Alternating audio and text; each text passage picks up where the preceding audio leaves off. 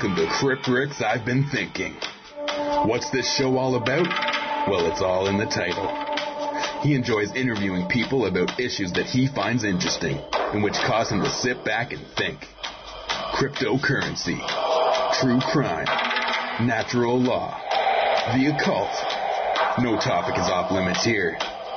He has always enjoyed when people give their points of view or thoughts on different topics that they have researched. And what makes it all great is that it's their unique take on what is being discussed. For that reason alone, it makes it interesting to him. So take that walk down to his crypt. Make yourself comfortable. And just maybe he will be discussing a topic that you have been thinking about. Here's your host, Crypt Rick.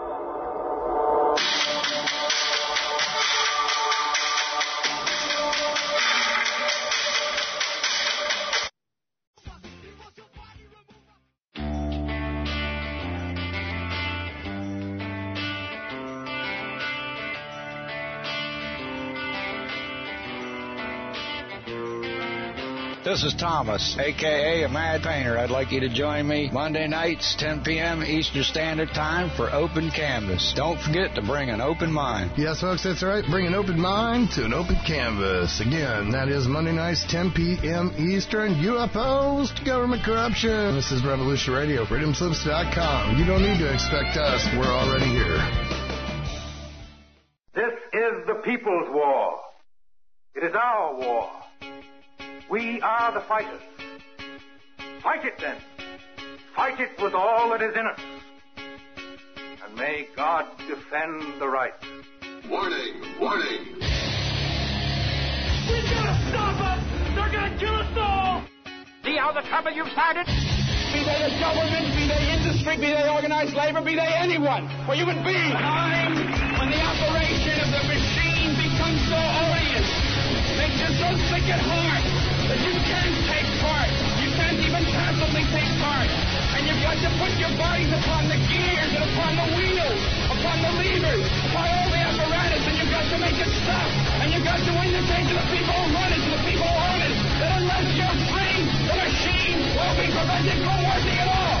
Revolution Radio at freedomslips.com, the number one listener supported talk radio station, throwing ourselves upon the gears of the machine. Revolution Radio, where information never sleeps. You called down the thunder, well, now you got it. Right, you tell them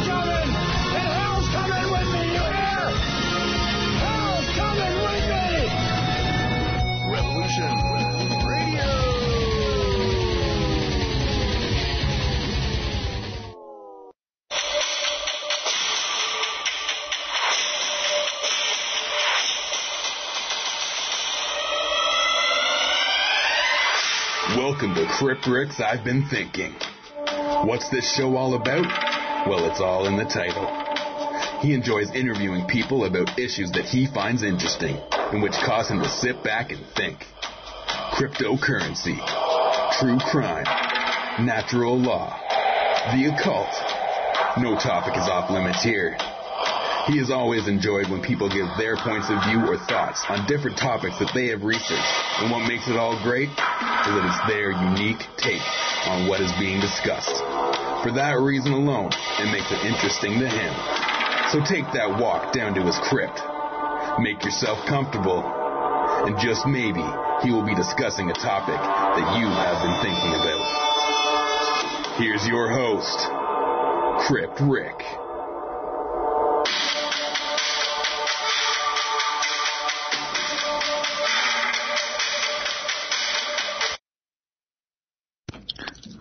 Well, I'd like to welcome everybody back here to my crypt for another episode of Crypt Ricks I've Been Thinking. And just before I get started, I just want to let everyone know that Radio Revolution Radio, it is listener supported. So don't forget, you guys are, all you listeners are what makes this happen. And we need your support. So I mean, definitely show your support, go to the donation page and do what you can because that will ensure that you guys are getting amazing uh, content by a lot of amazing creators on here, and it's going to keep this whole thing going. And that's what we need you guys for. It's it's all about you guys, man. You guys are the ones listening and enjoying it. So definitely, please uh, do what you can and check that out. And with that said, I just want to let everyone know it is hopefully my connection stays good and strong tonight. We here up in Canada, we have definitely got uh, snowed on big time in the last like uh, day and a half. We've probably got about two and a half where I live, about, well, about two and a half feet where I live, and it's still going. So hopefully the internet's going to stay with me. I apologize if anything does crash on me or anything like that, but it seems to be doing good. So that is perfect. I'm glad to see that. But to get to my guest, I just have to say I have an amazing guest, somebody I'm very, very excited to talk to this evening. Uh, just when you start getting into this, you're going to see it's a crazy story that we're going to be getting into. And my guest, just to give you a little background, he's an ex-police officer, uh, bail, he was a bail bondsman, a private investigator, a bounty hunter, and now definitely an author. And he wrote the book basically called Ultimate Prey, and it's the true story behind the Yosemite Sightseer murders. And I tell you, up until recently, I didn't even really know about the Yosemite Sightseer mur- uh, murders. I it was something that I never came upon my radar, and I remember uh, talking to Greg Fernandez Jr. and he was the one that introduced me to this gentleman, and we got talking, and then I learned all about his book and his amazing life story and how this all came about. So I'm really looking forward to having him uh, tell us about all this story. So I just want to well take the time to welcome you to the crypt. Are you there, Steven Zanziri? I would love to welcome you here, and uh, how about I'm looking really forward to talking to you tonight. Hello, Rick. Thank you very much. How, how am I sounding? You sound great there. You're a little hot, but now you if you put you sound good now. A little bit perfect now. Fantastic. How are you doing? You doing well? I'm doing well. It's sunny in San Diego. Oh, I, I'm so jealous right now. We're getting snow. as I said at the beginning, we're getting snowed on here uh, like crazy. Probably like two and a half feet, and it's still going. So, you know, I, I'm definitely envious that you're out in the sun right now. Yeah, it's kind of nice. Yeah. So we're going to talk about the book and the Yosemite case today. For sure. I mean, and I'm as I was saying uh, at the beginning, I, I didn't the Yosemite sightseer murders murders were something that I and I'm usually pretty up to a lot of the stuff that's going on, but this one went. I definitely, to be honest, went under my radar. I didn't hear anything about it. And then when we were uh, doing a round table with Greg Fernandez Jr., who will be joining us in the second hour uh, of the show, he does. He definitely wanted to come on because he has a lot of questions for you about your book, and he wanted to ask those for you. So I thought that would be great. But he introduced us and we got talking and you told me about your book and you told me like some stuff about your life and I've already interviewed you where we cover the, you know, your earlier days and all that stuff. So definitely check out that interview that is going to be on my YouTube channel, Crypt Ricks I've been thinking, and you'll hear that interview that I do. We're going to be doing a two part interview with Stephen. Uh, to get through all of this because this book is amazing. And once I re- I started reading it, I couldn't put it down. Uh, I finished it in like a day and a half, which is really unlikely for me. I'm not usually that quick at reading a book, but it was so good. So I definitely, yeah, I want to cover this with you and where it started. So this all started. Can you kind of let everyone know how you got involved in this and how it all started for you? Um, you know, I left the police department in Foster City, California in 1989. I had a Gold's Gym and I sold that and I moved up to the mother lode of California to a little town named Arnold. It was, it was wonderful. And, uh, got into the country club business for a couple of years and I met a bail bondsman up in the area and I ended up working for him. And that was about 1994. Uh, from there, I opened my own bail bond business and, um, you know, we bail guys out and some guys jump bond and such. And it all started with a guy named Paul Candler and uh, I bailed him out uh, November of 1998. And, um, you know, time went on and, uh, coming toward uh, the end of the year in December of '98, he jumps uh, bond on me. Wow. Wow. So, um, you know, the chase is on and I didn't think much about it. Uh, then come, um, February of 1999, uh, there's three women missing up in Yosemite. Right, right. You know, sanctuary and such. Um, you know, no rhyme or reason. Um, the family, you know, they checked in. There was, you know, it was Carol, Sund, her daughter Juli Sund, and a friend from Argentina named Silvina Pelosso. And, uh, Carol, uh, and the girls went to, um, a UOP, University of Pacific in Stockton, where Julie was going to attend college. And these family, the family's from Eureka, California. Okay. Very prominent family. And it, the, the name is the Carringtons. That's the, the surname of the father and such.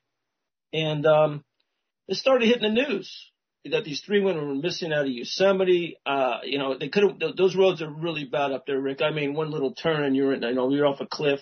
It snows up that way and such. Right. And that's what, that's kind of what I remember is that, um, so what you're like, I kind of remember in the book, that it's like, it's not uncommon for people to go missing in this area. And I think probably at the beginning, that's what they probably thought, right? The authorities probably thought that they either got lost off a trail or they fell off the, skidded off the road or something like that. Am I correct when I'm thinking that? Oh, absolutely. Yeah. It was one of the largest search and rescue, uh, operations in, in Northern California in 20 years. Uh, you know, multi-agency and such, but they, they couldn't find the girls. Uh, anyway, and then, and the kidnapping occurred, I should say the kidnapping murders occurred, um, it was Valentine's weekend of, which is kind of ironic. And, um, uh, January 17th, three days later, the, the husband, Jens Sund, um, the father, the, wife, the husband and, um, uh, father of, uh, Julie's son, uh, reported them missing, and that's when the search started. All right. Yeah, that, that's okay. Yeah, that's what I definitely. Uh, yeah, and that so that's when the search started. Now, how long? Like how long? Like uh, I know it was a, from what I can tell in the book and from what I've read, it was a really it was a very big search. Now, how long before they when they till they finally found the bodies and stuff like that? Like what? How about how long ago from the time that they went missing till they actually figured out what happened in these murders? That it was murders that happened and they didn't get lost or fall off a trail or eat anything like that? Um, you know, as soon as they thought it might be foul play, they they started. You know, the FBI went in there. There was a reward offered by Mr. Carrington. Uh, right for two hundred. Right. Yeah, two hundred fifty thousand. I thought that's that's a big reward, in, from what I can understand, for that. Like definitely two hundred fifty thousand dollars. It is. I spoke with Mr. Carrington because I, I actually ended up uh, befriending the family and taking the case.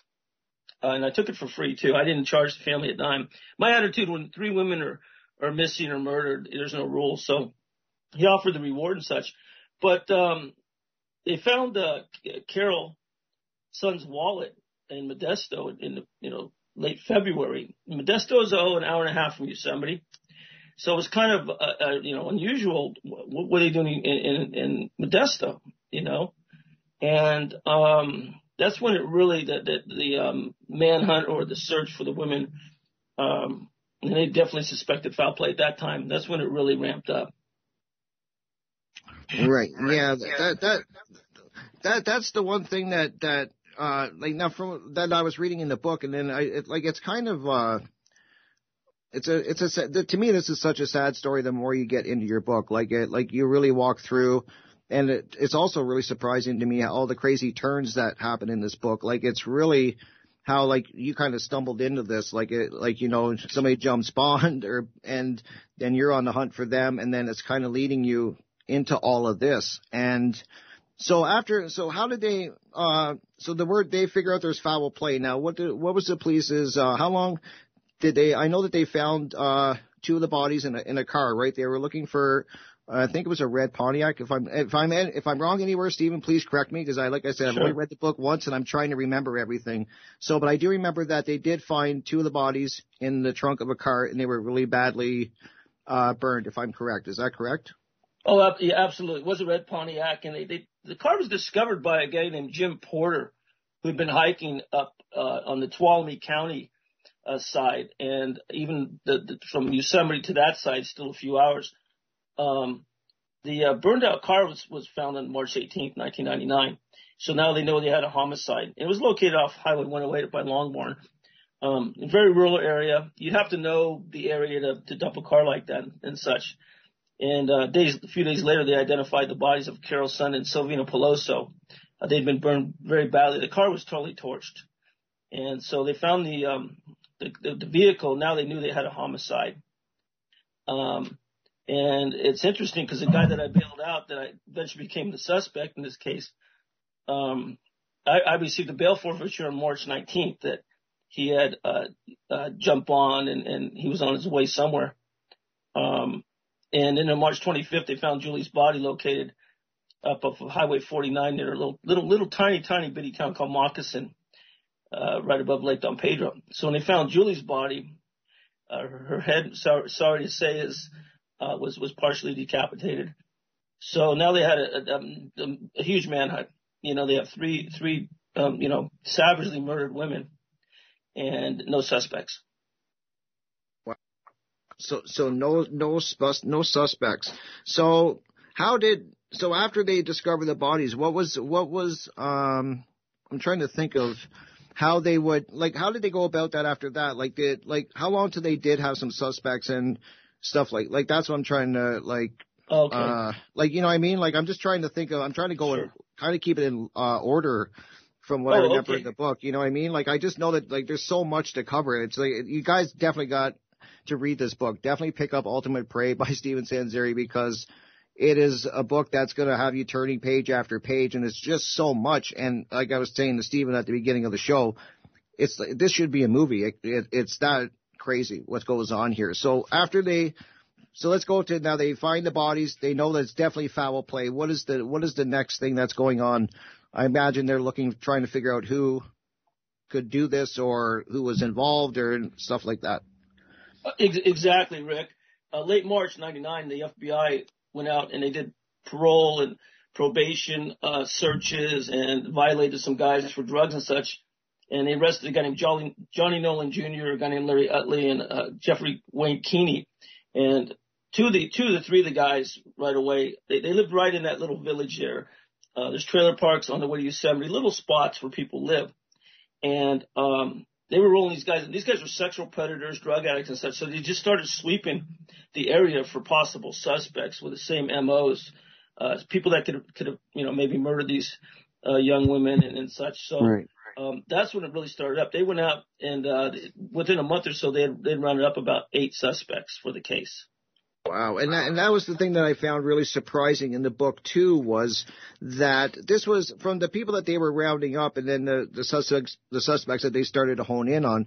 This was something that these guys were uh, uh, kind of known for. Correct? They would kind of follow females around. uh, They would like at this bar that they would see them at, and, and like I said, Steve, if I missed anything up, please correct me be, uh, by all means, I don't mind you correcting me at all. But I, from what I remember the book, that they were that this was kind of like an activity that these guys would do. They would kind of like follow women around, and uh, kind of like a lot of the women I from in the book were like thought they were kind of creepy. These guys, and I'm sure that you know you can tell us more about that, like how these guys looked or how they acted. They were definitely in the drug trade, I'm assuming. They were. They, they know the, the FBI. They labeled. They said the FBI set up a task force in Sonora, and they they they titled this case tour, Tournap, like tourists being kidnapped.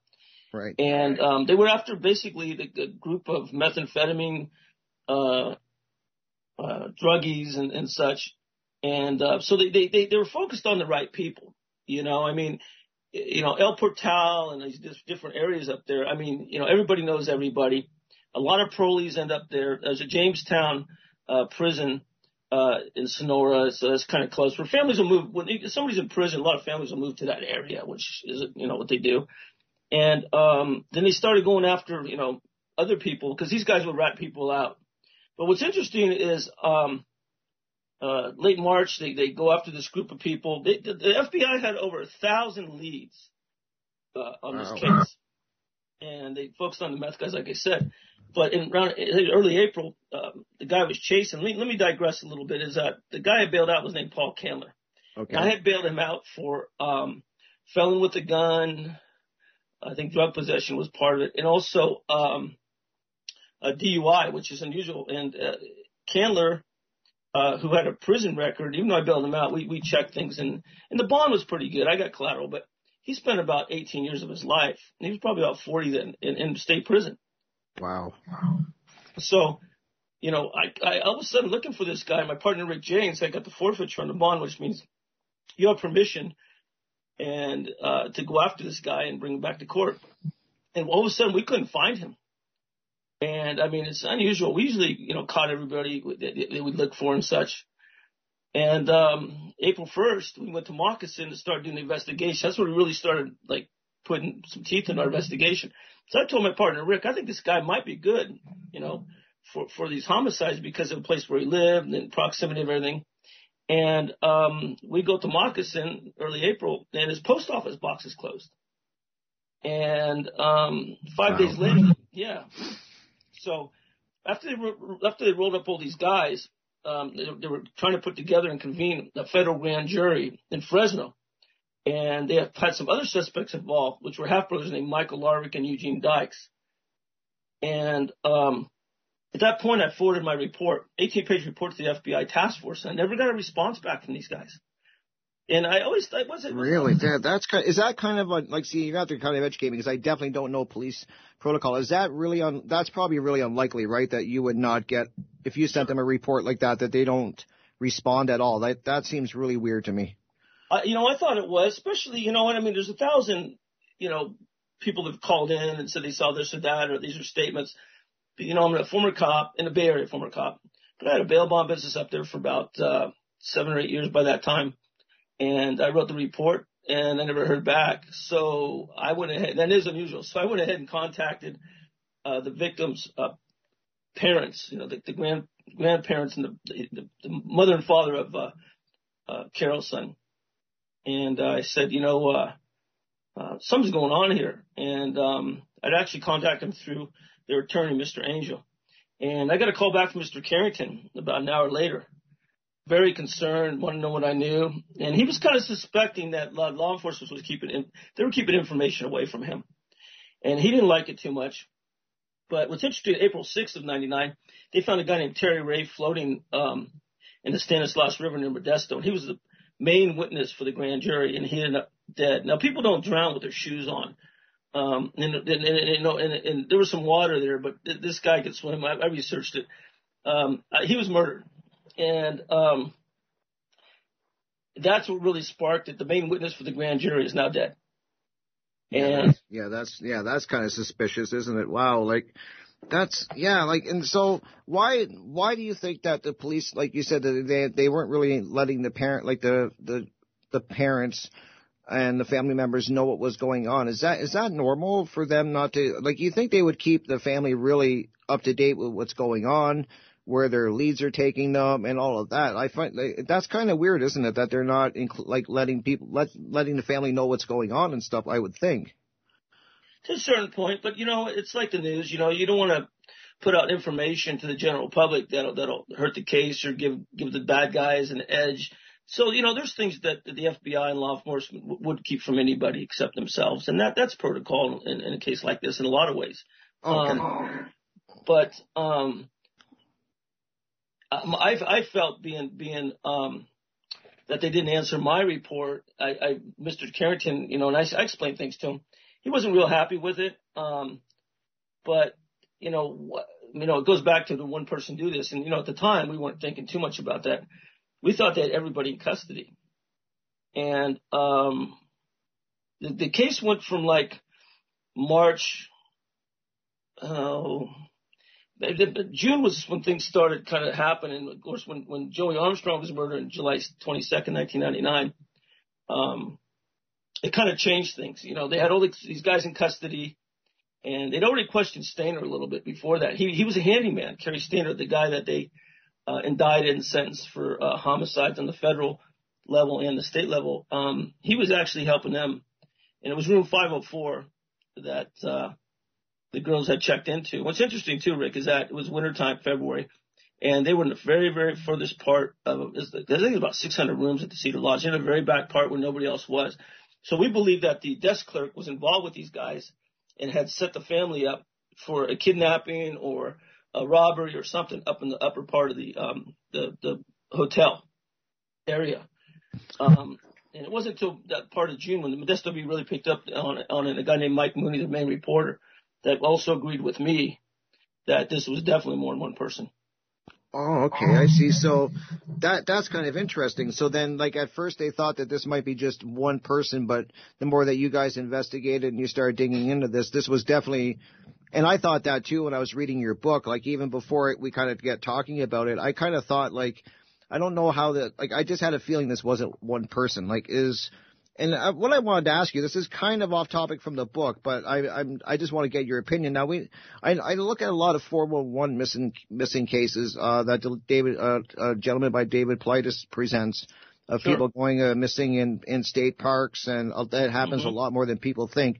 Do you think that this may have played into that a little bit? Could this be some of the do you, uh, this is just, uh, I'm just wondering your opinion, that where some of these missing people are going, do you think this is something that these gentlemen have been doing in this area for a long time? Is there anything that you've researched that make you believe that? I'm just curious.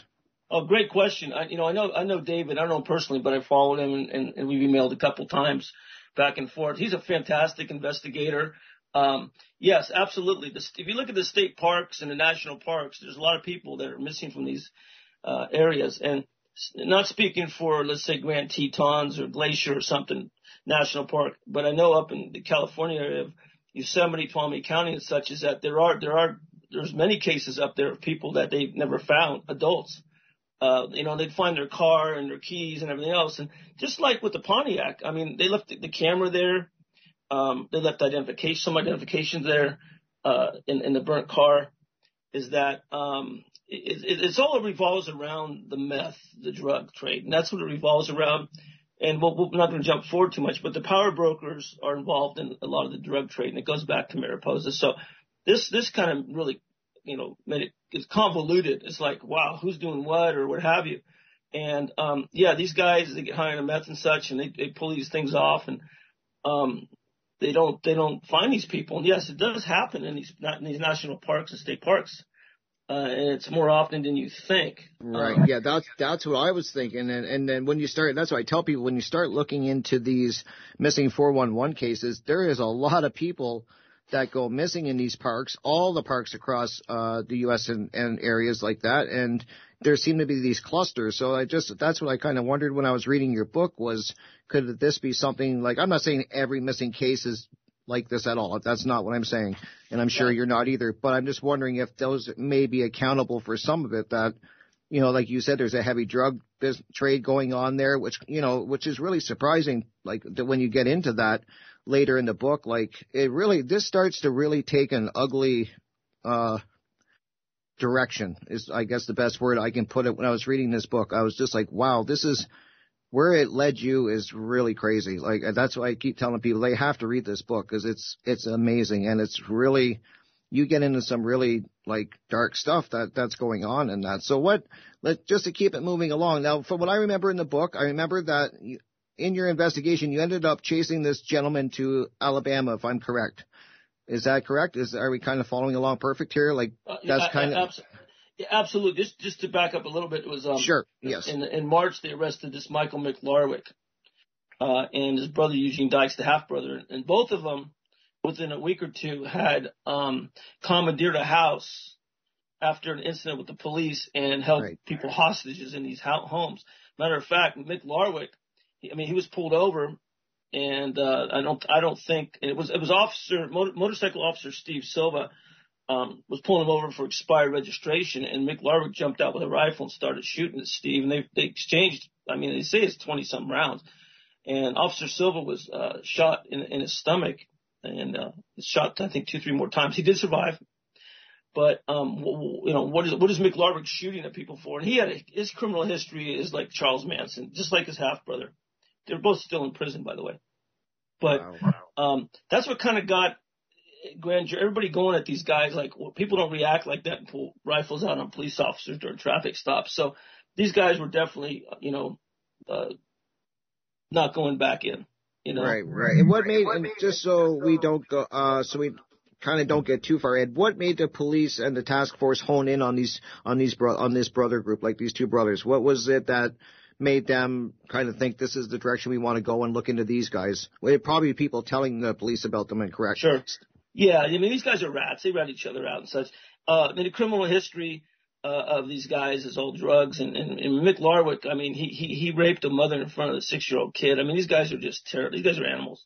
So they they just looked at you know profiles and MOs and criminal history and you know where they were at or what who they knew you know acquaintances because all these guys even in the Central Valley there's a lot of the connections everywhere else. These guys know each other.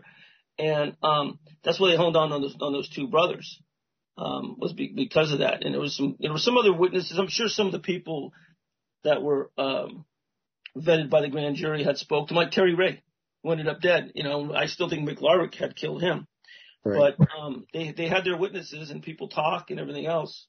Um, so that's what they did. And these, these two half brothers, uh, were definitely involved. I mean, I have witnesses that ID them at certain spots.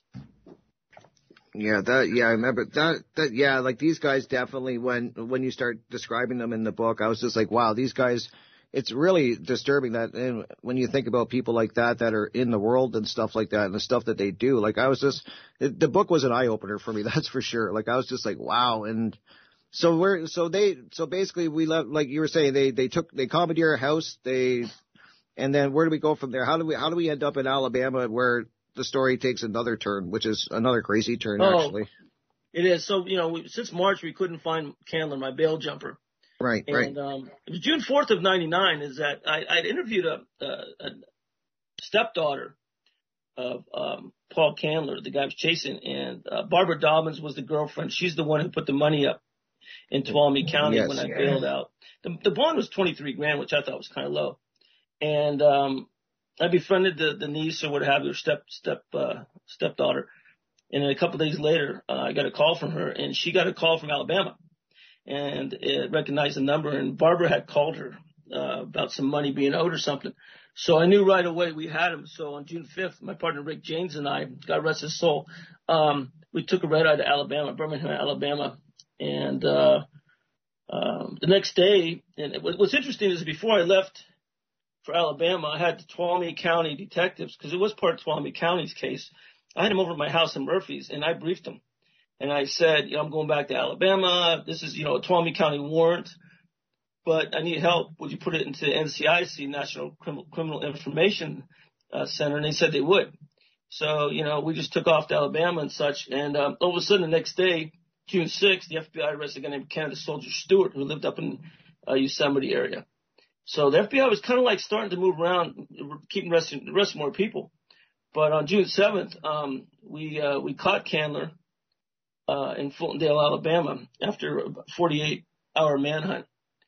And uh, like you brought up earlier, is that when we first spotted him in front of the house, we fought, we followed Barbara Dobbins, uh, the girlfriend who called. We followed her from where she worked, and it was a trailer park in Summerton, Alabama.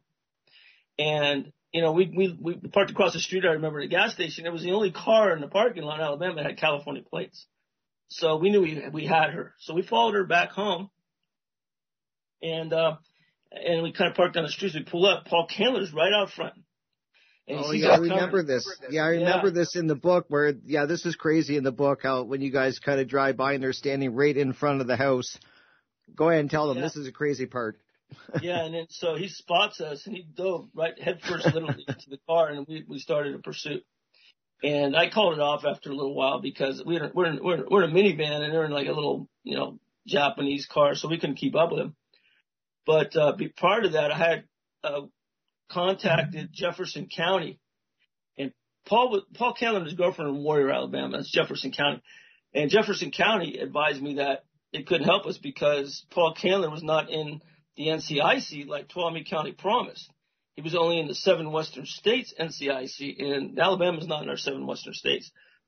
So I had no support from local jurisdiction, which and they, they can't help me because there's no warrant for that cause for that arrest outside that. Right. So, um, yeah, and that was another part that I found really strange in your book too. That was that like there was like things would disappear. Like you you would have like a warrant and then uh then all of a sudden there wouldn't be a warrant. Like like a, like you weren't allowed to. Like, it was like I'm trying to describe it properly because I'm not good at the police terms, but I do remember in the book that that there was like you had like no it was hard for you to get to be able to go after these guys. Like it always seemed that somebody was putting up like a roadblock, and that you wouldn't, you couldn't, like you just said, you couldn't get help to go after them, and then there would there, you had to go and try to get like a, a a warrant, and then the warrant would disappear, kind of like it would be there, and then it wouldn't be there. Can you kind of like? I hope you know what I'm talking about in the book because I found that really weird that you definitely had powers to be working against you right from the start on this case. You know, uh, we we didn't we we didn't know it. Um, when I was chasing Candler, um, I, contacted Merced County uh, Sheriff's Department, and that's where Candler was from, the Atwater area, which was actually very very close to Merced and such, and it's where uh, Candler lived, and also Stayner grew up. And uh, it was a Captain Pedro And he told me, and I was in Alabama when I talked to him, he said that, hey, Candler's got a $50,000 arrest warrant for terrorist threats to his mother. I said, no kidding. And also there was a, there was a no bail warrant for uh, rape of a, of, a girl from time she was five till she was 12. So they wanted this guy. And within a couple of days, um, cause I was going to use the power of that warrant with Merced Sheriff's Department if I couldn't get help, maybe they could get this in NCIC, which they were going to do all of a sudden that fifty thousand dollar bench warrant uh, uh, was was not around anymore. And so that's when I started thinking cover ups from the deep state or power brokers, you know, just to started thinking about other things because as a former cop, it just wasn't right, you know? Right, so there was right. definitely people that were, uh, inter- interfering with our investigation and they knew where I was going from earlier contact at the house. And, um, I'd gotten on the phone after the pursuit and I got a hold of uh, Tuolumne County, and, and then uh, the deputy DA was out golfing. I remember, and I said, "Hey, man, you know this thing's not an NCIC." Well, I kind of argued with him. The next day it was. So um, on um, January seventh, Rick and I hit the house at midnight, and Candler wasn't there, but his girlfriend was there, and she called nine one one. What's interesting is Paul Candler. Oh no, sorry. Let, let me digress. Paul Candler dialed 911 uh, from another location, and it looked like Birmingham because on those old, those old caller IDs, you remember those on a little box yes. by your phone, is um, when we hit the house and Barbara was hysterical, drunk, she was she was on drugs or whatever. Uh, Paul was on the phone at the time we hit the house, so he called 911. So that came over as a phone number, and uh, Jefferson County showed up with a bunch of units, and um, uh, I gave him the phone number and such. I said, this guy's in, this guy's in Birmingham somewhere. But just before that, about, oh, half, probably noon the, the prior day, I was contacted by uh, Agent Barnes of the FBI. Now Barnes is a San Francisco FBI agent. I mean, he's, he's, you can look him up. He's, he's, you know, he's, people knew who he was. He did some big cases. Right. He called me and told me to quit handing out the wanted posters because when we go on bounties in certain areas, Las Vegas or whatever, we put a reward up and we'll put up posters in, on telephone poles by 7-Eleven and oh, things like sure. that. Yeah. yeah. And I wanted to, I wanted to ask you that. Why, that, like, why would they not want you putting up the posters? Like, the, to me, that makes no, you think they would be applauding you for putting up these posters and doing what you're doing, but yet they're telling you to take them down. That was another part of the book I found strange. Yeah, I didn't like it. I actually went out the next day and made like another 50 copies. I wasn't going to listen to these guys. I, I got 23 grand on the line. You know, this is my business. You know, I, they can go get them. They, they could have got them themselves. You know, but I let it to let them to Candler and everything. Like I said, nobody runs from California to Alabama. It's very rare. And um, so you know, I, I said thank you and kind of ignored it, and we went after him. But I was getting you know blocked from doing certain things because that the FBI didn't want to get a black eye from some rogue bounty hunter out there but the thing was, as a former officer and stuff, we're all on the same side. We want to get the bad guys, you know? Exactly. Right. Right. And so I gave him all the information to do everything else. And, um, we, uh, we tracked him to a Days Inn in Birmingham and then we tracked him to Fultondale, Alabama and they set up a command post. But when the cops showed up in Warrior, when, when Paul dialed 911 and such, they had my wanted poster in their back pocket. So I, I asked one of the deputies, wow, this is cool, you know, thank you. He goes, your guy is now the number one manhunt uh, in in Alabama. And I went, how does it go from California? They don't want to listen to me. He's now Cal- he's now the, the most wanted guy in Alabama at that time. Wow, so that's that is Alabama. crazy. I know it's not Alabama's want; it's a California want. Right. That shows that the feds were involved, you know, because they can pull that kind of stuff. And that's that's when I knew. I told Rick, this thing, something's covering this thing up. Cause, yeah, definitely. And I, that, yeah, like for sure. Like, and I did, I can just imagine how frustrating that is for you and your partner trying to, you know, apprehend this guy and everywhere you go, there's a roadblock being thrown up. Like, I mean, there's a point where you just got to start. I would be wondering the same thing if I was you. Like, why? And I, why were they doing this? Like, can do you have? Can you let people know why were they doing this? There's got to be a reason that they were doing what they were doing. Well, you know, the FBI, they, you know, I mean, I'm like, I got friends in the bureau, you know, over the years. Um, it, it just, I don't know, say ego or whatever, but you know, they're the top, top, net, they're the top, um, domestic law enforcement under DOJ or what have you, you know. Right, right. Um, and, you know, so, you know, this is a big case You know, matter of fact, uh, you know, Senator Grassley came out after the case and said it was the worst bungle since Ruby Ridge and Waco. The Yosemite case was. You know, and so that's, yeah, wow, Senator that's, Grassley, yeah, he was in charge of our federal law enforcement oversight, and he didn't like the case. He didn't like what they were doing. I never spoke with him. I wrote a letter. Uh, I got a brief thank you, but that was it. But I knew that he had knew what was going on. So now we have, you know, the worst one of the worst bungles in FBI history. Um, and um, so they basically they wanted Candler for themselves. I introduced Candler in a lot of ways to this case and being a suspect. And you know, if they would have worked with me more back then, it might have been great. But um, no, I, we were on our own, and we did get the support. We did end up hooking him up. After the warrant went to NCIC, Jefferson could help us, and they actually sent a full com- they set up a full command post. And um, we went up and hit a room at one of the motels. And Somerton has like a motel row on the highway. It's like 10 or 10 or 15 different motels, hotels. And so we, us with the law enforcement canvassed all the hotels and nobody saw them or anything. It was kind of strange. And then my partner, Rick, who's just really sharp because during, during the, um, uh, command post, uh, briefings, they were ready to set up. And it's really interesting. It's just like, um, U.S. Marshals with, uh, Wesley Snipes and Tommy Lee Jones is they actually, they got those swamp boats and they got these little swamps and they're bringing these guys out with, you know, at sunrise to start looking at swamps. Cause I said, this guy had to go into the water. I mean, matter of fact, when we hit the hotel room at the command post the first time, there was a cold six pack of Budweiser sitting on a dresser. The bed hadn't not been slept in. So he was there. You just missed him. We missed him by 10 minutes. But the thing was, there's nothing That's crazy. Off. What would happen was, is a lot of black and whites and marked units just pulled into the parking lot of the hotel and this guy he booked. You know, I mean, he's, you know, the guy like this looking out the curtains every, you know, 30 seconds. So. Oh, for sure. Yeah. Like they're used to, they're used to the police. Like they're always, I'm sure they're always yeah. checking behind them oh. and uh, what's, where, what's going on around them. I mean, I would, uh, that just makes sense to me. Yes. Yes, absolutely. So, um, the command post is there and we're checking motels. There's like eight of them or something. And we, we, we kind of canvassed a couple. My partner said, let's check this one at the end. And I told, I, Rick's, Rick's an ex, well, he's a former, he was a former Marine, of course. Um, and he was a sergeant in Washoe County, which is Reno, that's Nevada. And also he was elected sheriff in Eureka County, Nevada. So he was a sharp cop. And he worked, uh, drugs and, and such for the state. And he said, let's just check this last hotel. I said, oh, you know, okay, let's check it.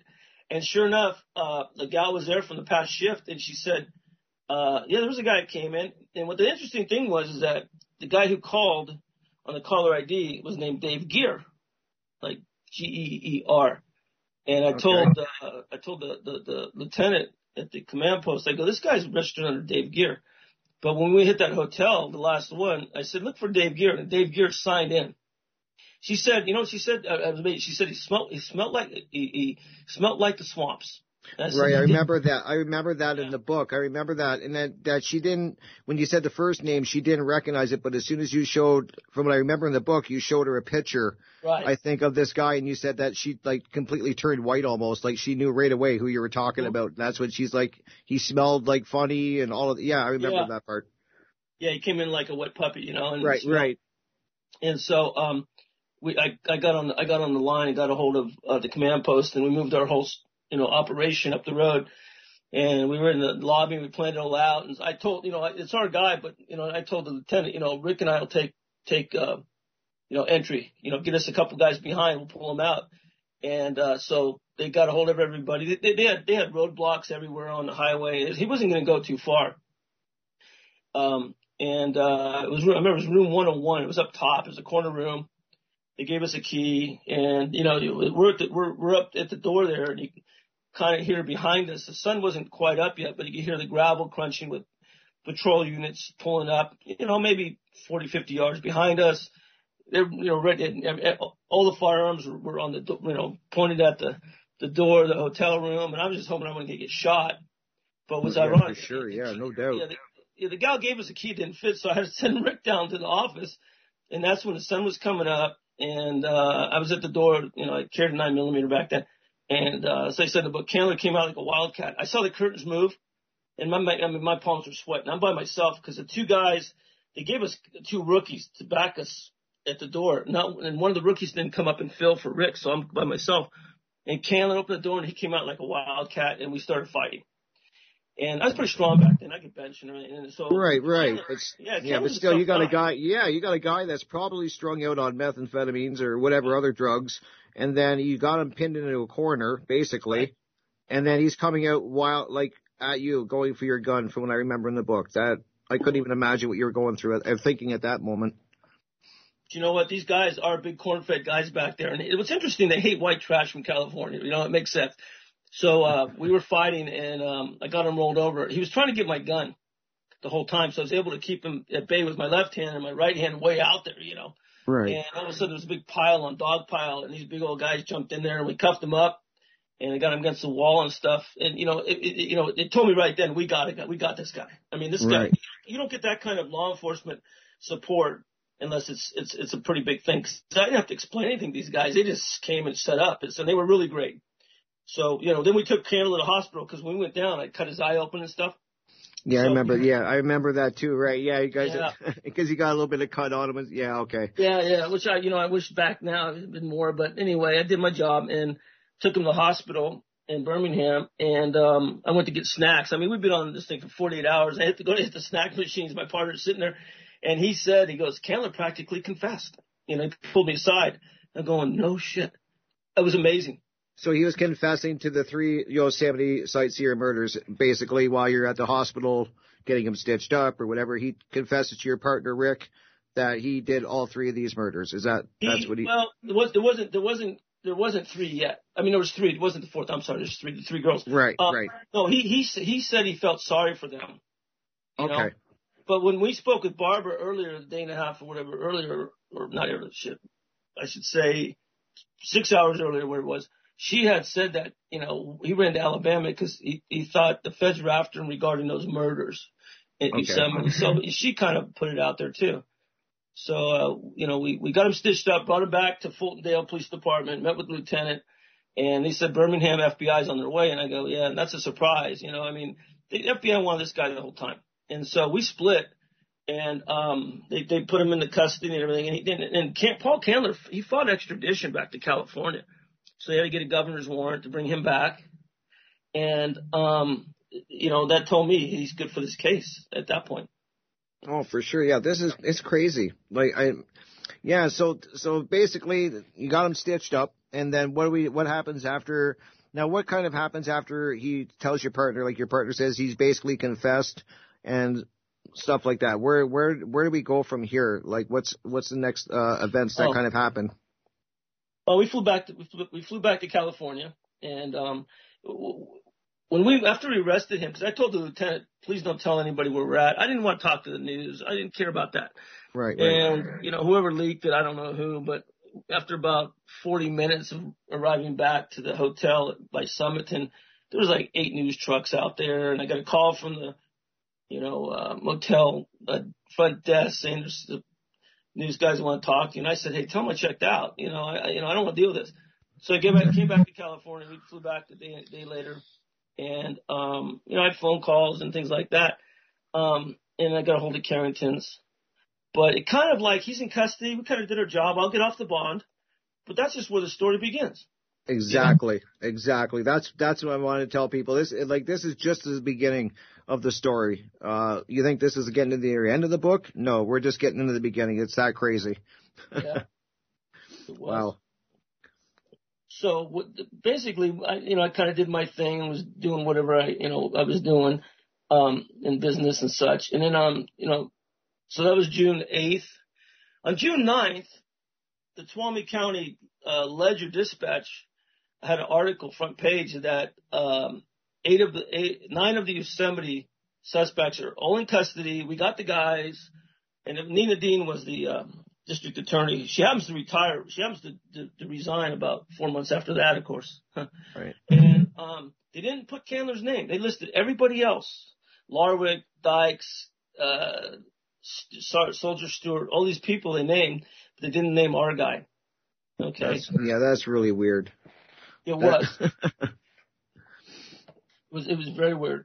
Um, but um, and was there so, any like why didn't they? Did you have any idea why they didn't mention him? Like that must have got your curiosity. Like why did they mention everybody but this guy? Because uh, you know what? Because I think they covered they were they were covering stuff up for for him. I think that yeah, that's what. There's no other reason. That's what I'm. Yeah, right. That it makes sense, right? Like why? That's the only reason that they could why that why they would want to cover something like this up. Usually they'd be parading them on the front page, and Oh sure, you know, yeah, yeah. right. What's interesting, what's interesting, we, you know, say I should say June seventh that we nailed Candler pretty much, but on June eighth, the next day, they found the decomposed and dismembered body of a Dr. Catherine Wong. She was a uh, OBGYN. She was married to a doctor. And Right, Bear right. Valley Ski Resort, Mount Reba, is only about 30 miles up from Arnold. And uh, Candler had lived in Arnold with Barbara Dobbs. As a matter of fact, she worked at the El Dorado Bank uh, a few years before. And this doctor had been missing since uh, February that year. And all of a sudden, the day after we nail Candler, they find Dr. Wong's body up on the up on the ski slopes. It was no, no. Listen, it was there was no snow there in June, but they did extensive search when she went missing skiing. You know, I mean, they did. Everybody was out there, and all of a sudden, the day after we arrest Candler, they find her. They find her body. He gave them that body. Uh, we still Exactly. think Can- we think Candler was a hitman. We still do. Really? So, yeah. Okay. Yeah. So then, so you think that he gave them that body to uh kind of grease the wheels for him and not, you know, so they're not like help them out, kind of to get in their good Sure. graces, kind of thing. Yeah, exactly. He he he ratted whatever he did, or and, you know, he, anyway, he told him where the body was at and stuff like that. But you know, like I said, it's Bear Valley, it's Highway Four, only one highway up to Bear Valley, and that's out of Arnold. And Candler lived in Arnold, and so you know, we're thinking right around that February, he he had you know been involved in uh, Dr. Catherine Wong's murder and also um, the three sightseers. Wow. That Yeah. that is really yeah, that's really uh disturbing. Uh, And I remember when I was reading that, I was thinking like, yeah, like what are the odds that he's going to lead them right to like the their body the next day shows up and Yeah. you know, yeah, like Yeah. I mean like so what happens at like what so the what happens after that? Like they like I'm just trying to check the time here. Just give me one sec, Steve. I just got to make sure that Sure. I keep an eye an eye on the time here because uh, as I was telling you is that uh, hopefully Greg Fernandez Jr. will be joining us in the 2nd half so he can ask you some questions and uh, I know he's got questions so yeah we still got probably about five or six minutes before Oh, okay. time. then- then- okay. Well, you're asking what happened after. Uh, right we, right We hooked, we hooked up Candler is on, on July 22nd, 1999. So this is June 7th, 8th. We're in Alabama. On July 22nd, that's when they found the naturalist, beautiful blonde named Joie Armstrong, 26 years old. She's found decapitated by her remote cabin in Yosemite, little town of Foresta, they call it. And the FBI says there's no connection to Sund Pelosso slayings, period. And we're like, whoa, wait a second. You get these guys in custody. Now we got another dead body in Yosemite. What? Now everybody's confused. exactly And when the FBI came out and named all these suspects, and we got everybody safe, bring your kids and family, beautiful Yosemite Park, they find another body. And that was, she was decapitated. It's, you know, it came out, I, I don't like speaking about it, but they actually found her head on the other side of the creek. Um, and that just blew me away. Um, years later, I met her aunt, which was interesting. I'll tell you later. So they, now they got a fourth body. So now they're looking at different people closer, and that's when they started really keying on Cary Stayner. Cary Stayner, the, the so-called lone uh, murderer, and uh, he was a handyman at, at uh, Cedar Lodge. But that's when they started focusing on him. And then um, FBI questioned him, did everything else, and uh, that was on the 22nd. The 24th, uh, some witness saw him in the, on the television, and the FBI took him into custody at Laguna del Sol nudist colony out of Winton, California. That's by Sacramento. And it was FBI agent Jeff Rinek who led that. Uh, that arrest and such. So now we got a fourth victim. Now we got Cary Stayner, and he ends up going into custody. And so now they got one guy. That is- was, yeah, that's they just named Nine, crazy. they nine guys. Yeah, now they got one. I mean, I the public was not happy with that. Oh, for sure, because yeah, they're trying to sell to the public that they got this all wrapped up. You know, it's safe to bring your family back to the park, and then another murder pops up again. And so what? What like are you're saying that they had all these guys in custody? I'm trying to remember from what I read. Were they all they were all friends with these guys, right? Or or knew each other somehow through Sure. the drug underworld? Like Yeah. Yeah. so, eh, they had to have. Oh no, they do. I mean, you know, outside Yosemite Park, there can't be a thousand people between there and Mariposa. Exactly. Little town of Mariposa, yeah. So these people live in trailer parks and such. They, they all knew each other. I mean, small town. I mean, super small town. So they they all knew each other, and and you know, there there's a there, there is a bunch of parolees and such that live up there, and and that's what they focused on. And then they get this clean cut, good looking guy named Cary Stayner, and um, you know, all of a sudden they they look at him and they they you know, like I said, they got him at Laguna de, de, de Sal outside Sacramento. And then that's when um Stayner went into custody and then you know he he pleads innocent in federal court and all that kind of stuff. Um that yeah, I uh, remember that. Yeah, I remember that that he pled innocent and I was just like this is crazy. it, it really is like and then so what what happens let me just check that. Yeah, so we got about 3 more minutes. So what just continue from there. What happened after so he they what happens after this? Like where the where how did the police handle and the FBI not handle when this new body shows up? Like they must have been kind of panicking, right, to explain what's going on here. Like I Oh, would yeah. think. Like I mean, how do they explain that to people? They had egg, egg on their faces. I mean, it went, it Exactly. went so it, it went so far as Jay Maddox, Jim Maddox, who ran the FBI uh, office out of Sacramento. Uh, they actually, um, the, the FBI sent in, and this is amazing, 50 agents from around the, you know, United States, and they went in and cleaned the desks out and offices of three, the, the top, James Maddox and two of his guys. And James Maddox ended up getting sent up to uh, South Dakota to run that office. They pulled him right out. He, they knew he screwed up. Wow, that's crazy. Yeah. Yeah. so Yeah. yeah. that that yeah, that is really yeah. I, I imagine the que- I like I got so many questions for the second hour now too. Like, Sure. and then I'm, and I'm definitely reading the book a second time because as I was uh, when we were talking off air.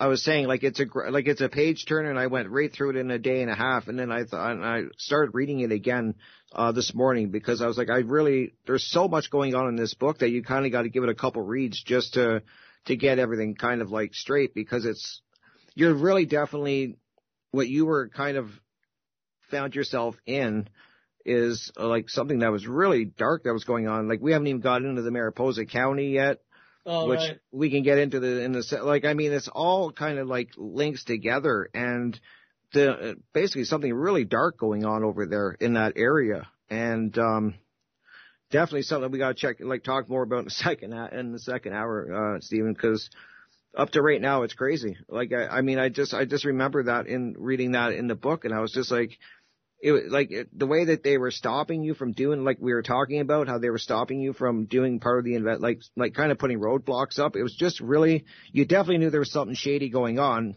in the drug scene and with the authorities and all of that for sure you know, in my you- opinion you know, it was, and, you know, as we get toward the end of this first hour, it, it, for about a year, you know, things happen.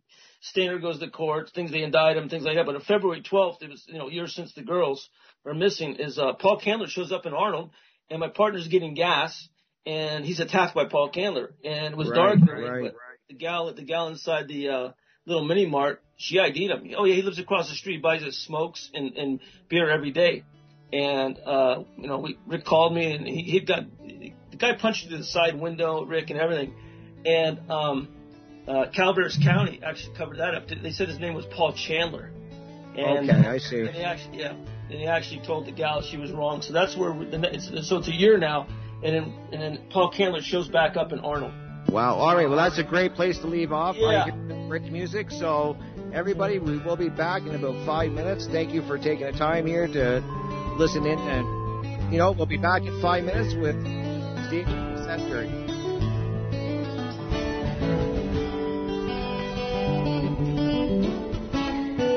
You're listening to Revolution Radio at freedomslips.com. We'll be right back after this message.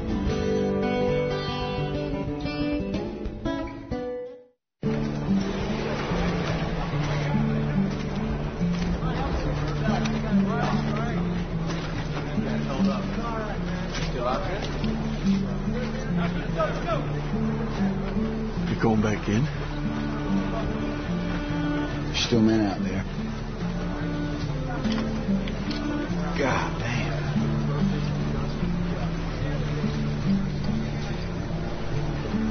When I go home, people ask me, hey, Hoot, why do you do it, man? Why? You some kind of war junkie? I won't say a goddamn word. Why? They won't understand. They won't understand why we do it. They won't understand it's about the men next to you. And that's it. That's all it is. Revolution Radio, freedomslips.com, number one listener supported radio, the printing press for freedom at a time when freedom is needed the most.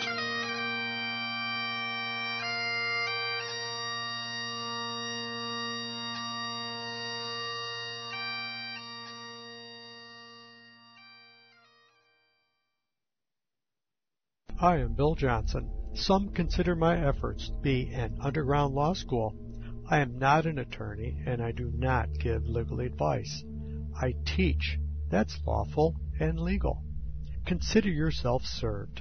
You are to appear Wednesday nights, 10 p.m. Eastern, Studio A. My forte?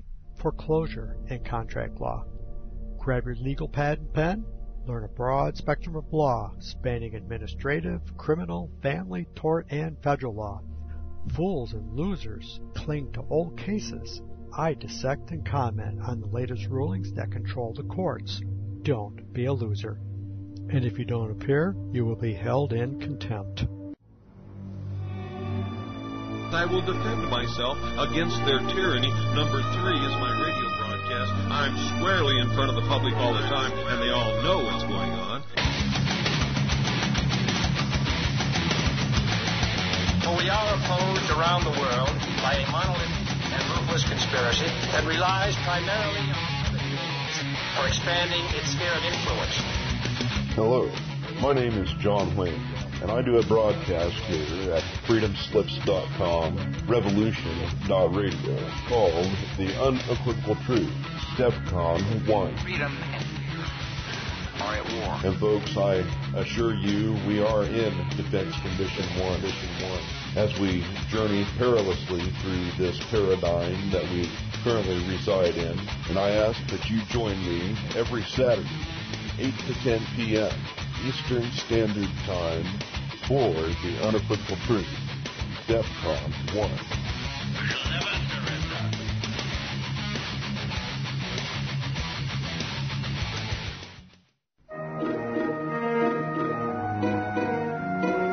The original machine had a base plate of prefamulated amulite, surmounted by a malleable logarithmic casing in such a way that the two spurving bearings were in a direct line with the panametric fan. The lineup consisted simply of six hydrocoptic Marsal vanes, so fitted to the ambifacient lunar wane shaft that side fumbling was effectively prevented. The main winding was of the normal Lotus O deltoid type placed in panendermic semi-boloid slots of the stator. Every seventh conductor being connected by a non-reversible tremie pipe to the differential girdle spring on the up end of the gram meters. Thank you for listening to Revolution Radio, taking the confusion out of transmutated lunar girdle springs for four years and running. Revolution Radio, the number one listener supported alternative media radio on the planet.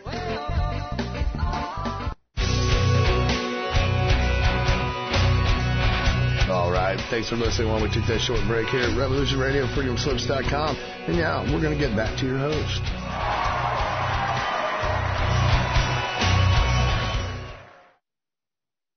Well, there we go. I hope everybody had a good break, got yourself a coffee, done whatever you needed to do.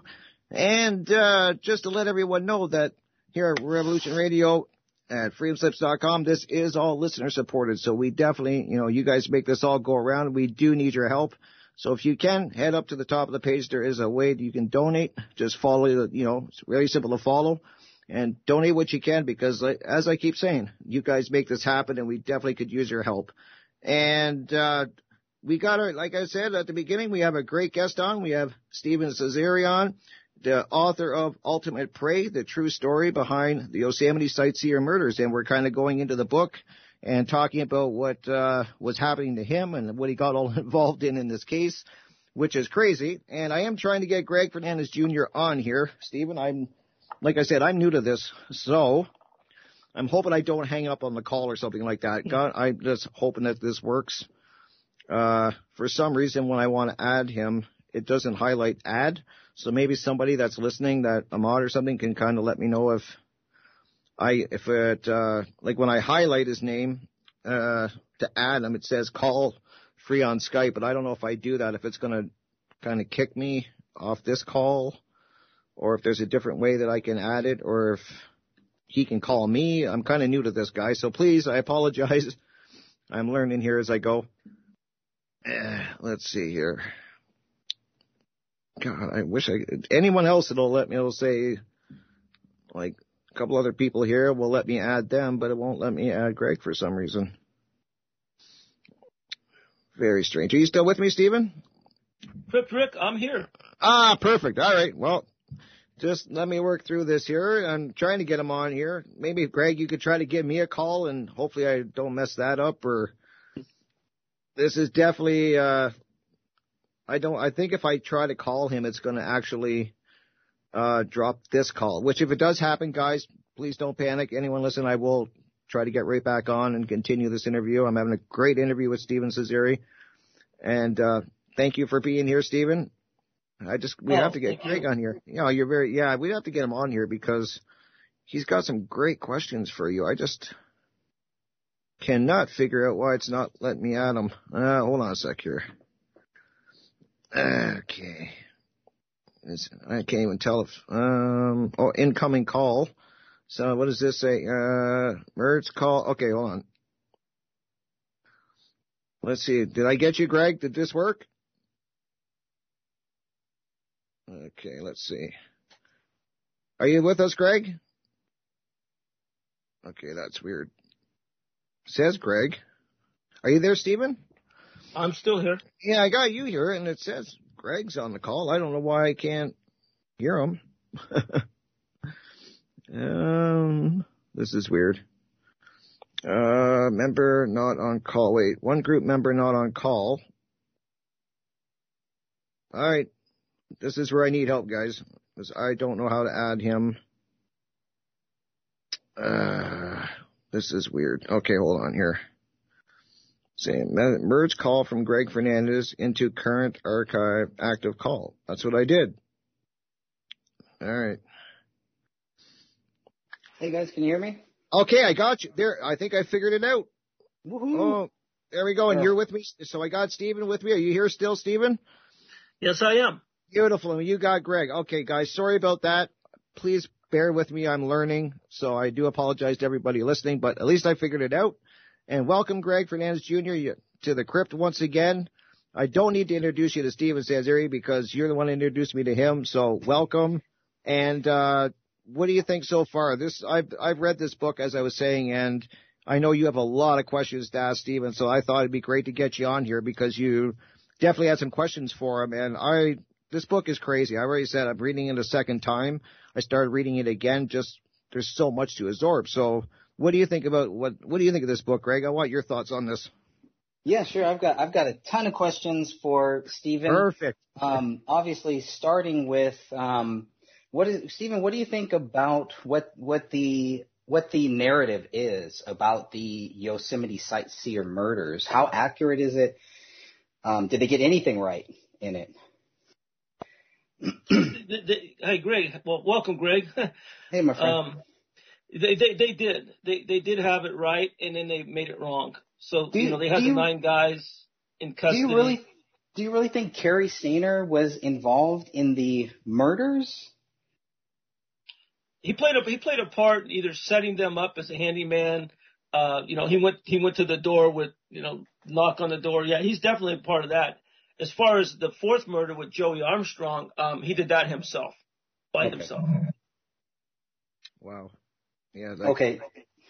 Um, I'm going to run through some of these questions here, if if I can, if you don't mind. I've got a ton of questions. I don't know how much we'll get to, so please feel free to jump in, Rick, and shut me down at any at any. Oh, for sure. Yeah. No, I have like yeah the question. I have tons of questions too, and and probably a lot of the questions that you have are the ones that I have. And uh, Stephen like is doing an amazing job, like breaking this whole case down. And I was I was saying earlier in the first hour that right when you think that you're getting to the bottom of the like the case is kind of wrapping up, it kind of goes into a whole new direction kind of thing. Like it's like it's just and that's what makes it so such an interesting book. So as long as Stephen doesn't mind you asking some questions, I'm good for it. And I if you're all right with that, Stephen.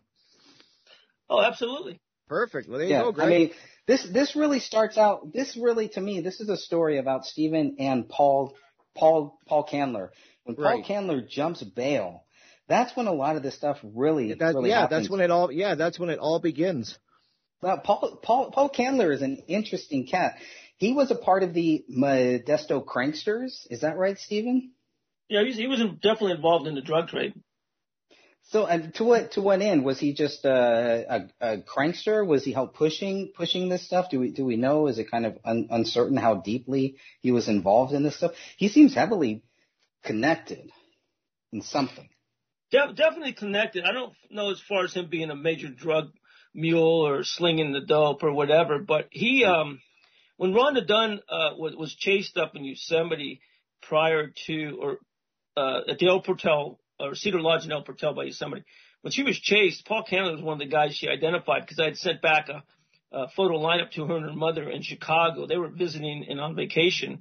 Uh, and she's a, a respiratory therapist at Northwestern and she has she has like a photographic memory, but um, he seemed to be the leader of of the whole group that tried to basically abduct her at the time because she she was a good looking blonde gal and and Juli was blonde and cute and Rhonda looks very young for her age. I think she was maybe in her mid thirties then.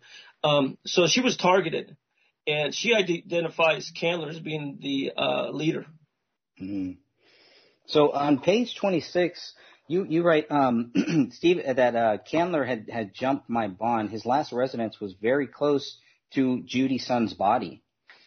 I thought that was pretty, pretty fascinating Oh. too. Yeah, that is Yes. interesting. Yes, very good question, Greg. Good question, a- Greg. yeah, we didn't cover that earlier. Yeah, he uh he lived on a it's called Grizzly Road and it's off at a moccasin where Paul Candler had his uh PO box. And we found out when we went up there to investigate, Paul Candler had been living in a house on Grizzly Road that was belong that belonged to uh, Paul Candler's sister. And what caught us on this when he jumped on was is that house uh was inflamed, engulfed in, in in a fire and it burnt the garage down and such and that that's when he we basically we we think that he they had the girls there and they burnt they're going to burn the house down to cover the evidence. But you know matter of fact Juli's body was found uh, about three quarters of a mile or so by boat because the end of grizzly road goes into a little boat ramp on, on lake don pedro. And Juli's body was found on the shores of lake don pedro right across the water. So given his mo and his criminal history and such it just you know what it, it just it totally made sense. And that that's where they found Juli's body was you know, if you drive around, the, drive around, the, you know, to get down there by road, it's a couple of miles, but across the water, it's only about three quarters of a mile. Yeah, Wow. and people, people, people can look at page, page 29 of your book and they can really see exactly where all of these bodies are found. These maps that you put in your book, I think are very Right. helpful to really help us see, okay, where, where was Stayner at? Where was Juli Sund, where was Juli Sund's body found? Where, where was Candler at? Candler burns down his, his sister's home. I mean, that's pretty, that's pretty odd there. And yeah, that was the other thing, like why? You guys mentioned uh, Terry Terry Ray, and I think it was around page 30 or so. Terry Terry Ray, um, he was a material witness in the case, and he was found dead just before he was going to testify. And on page 30 and 31, you talk about two people that really stand out to me. You talk about Eugene Dykes and Michael uh, uh, Larwick. Right, Michael So- McLarwick. hmm Okay, yeah, Michael Mc, McLark. So actually, Eugene, here's what you write on page 30, 31. Eugene confesses to the involvement of the actual murders of Carrie, Juli, and Silvina, and then he pulls it back. Right. Yeah, because he could, because it's really, uh, which is hard to believe, is that they when they read, they brought him to Stanislaus County and they and they interrogated him, Eugene Dykes, and they didn't roll any uh, audio or video recording during the um, interview. And that's not And normal, was- right? That that's really not that's unusual too, right, Stephen? Like that there would be no audio or video or like that just another weird thing. Yeah, I mean, in this day and age, even back then, you know, I mean, we use video cameras, you know, high eight or whatever, but yeah, you put Right, a camera right. in front of the guy, yeah, absolutely. I mean, that's protocol. Okay, so how are how are how are those two guys connected to to Candler? Are they all part of this Crankster group? They are. They, they are. I can't. I, I was never able to, you know, say that. You know, these guys, you know, hung out together, this and that, because I don't have any evidence of all that. Just the overall picture of it, and with Rhonda Dunn's uh, witnessing Candler with uh, uh, Eugene Dykes and Cary Stayner at uh, the Cedar Lodge. Uh, that that's the main thing. What's also interesting is when I interviewed uh, Mayor Sabatino, R.I.P. Great guy. Excuse me. Mayor Sabatino was at the Cedar Lodge be, that, that summer before, right around when Rhonda was there. And Cary Stayner had come to the door, and, and Mayor Sabatino was in the bathroom, his, his wife or whatever was uh, in a hotel room, and um, they started coming in, and um, there was somebody else with them, and I can't get the ID on that guy, but when they saw Mayor Sabatino, uh, they took off, and Mayor Sabatino uh, identified Candler uh, coming to his hotel room that day. Wow. Yeah. Yeah, this is crazy. Yeah, this is crazy. yeah. Yeah. No, Dykes Dykes was um so he was so he told the the the feds um Dykes told the the feds that he he was involved in this while he was high whatever he was really really high and then what like a day later he kind of re- retracts that that story and so all of that's done even though you say that investigators found fibers that matching Juli sure. Sund's body in Dykes Jeep Cherokee in Mick's mm-hmm. Cor- Cor- Corvette and on Dykes Sharks jacket. I mean, that seems pretty, uh, you know, that pretty con- conclusive. Right.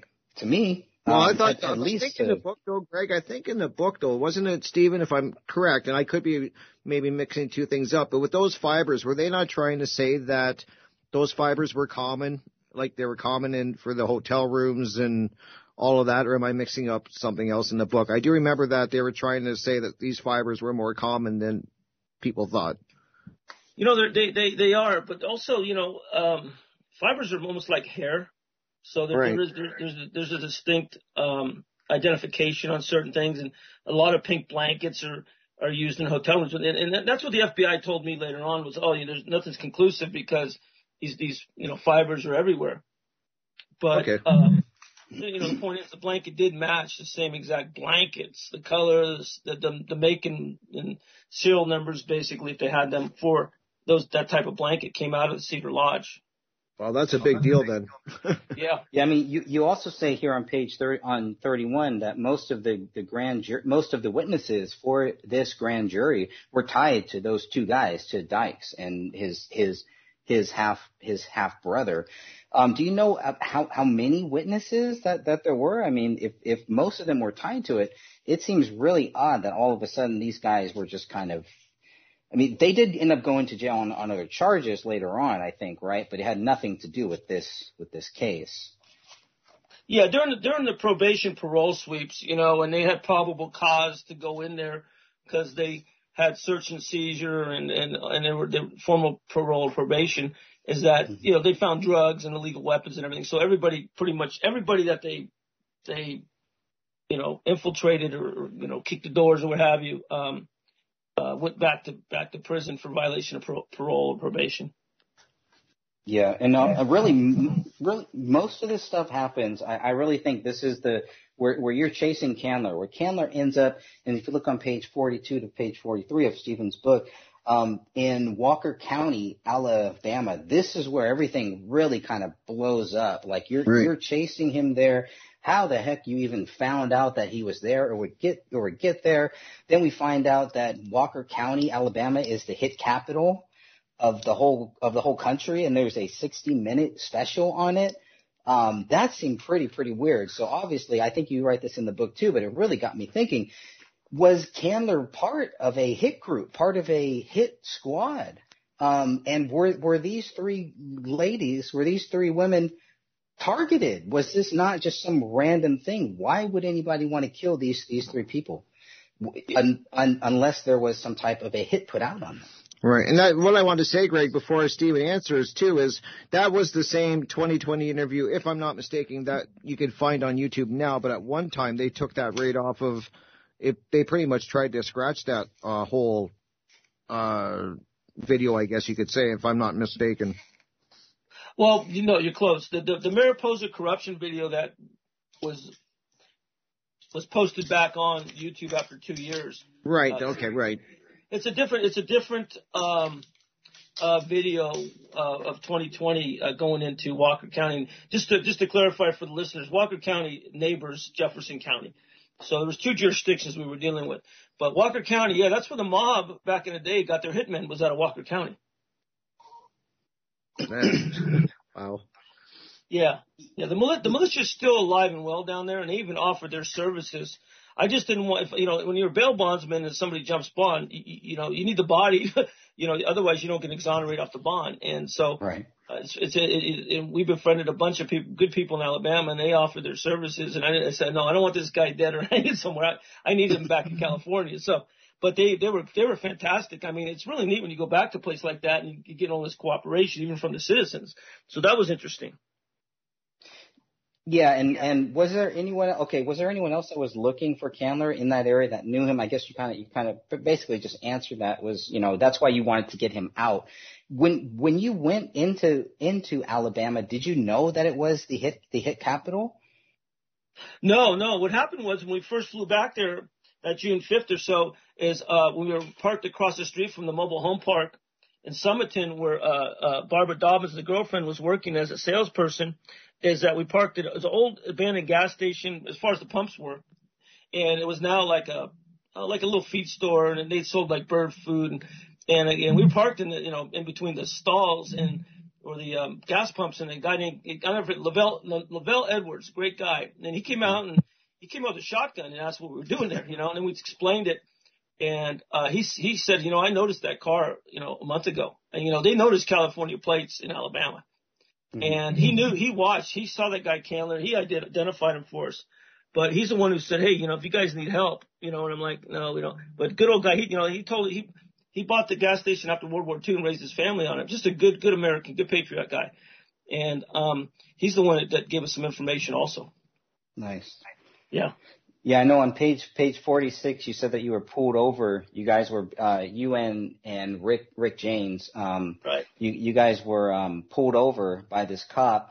The cop had pulled you over for speeding in a school zone, but do you really think he pulled you over for that? I mean, he kind of he cuz he makes it clear that he knew who who you were. That was Deputy Bates on page 40. He he he you know, he did and he cut us loose. I mean cuz we we were, you know, Barbara we we got on a Barbara's tail down the highway into Warrior, Alabama I mean, her speed picked up and, and we followed her. She got like something out of a little stop and rob gas station thing and, and grabbed, you know, cigarettes or coke or whatever. And she took off like a bat out of hell. And we were trying to keep up with her. And that's when we got pulled over. Um, not, not so sure about that then, Greg. Uh, what I think is that, um, we explained it well enough and we showed him the paperwork and he cut us loose. So I'm not so sure he, this, this deputy street cop knew really what we were doing, but they were, they were, they were totally cooperative. Fantastic.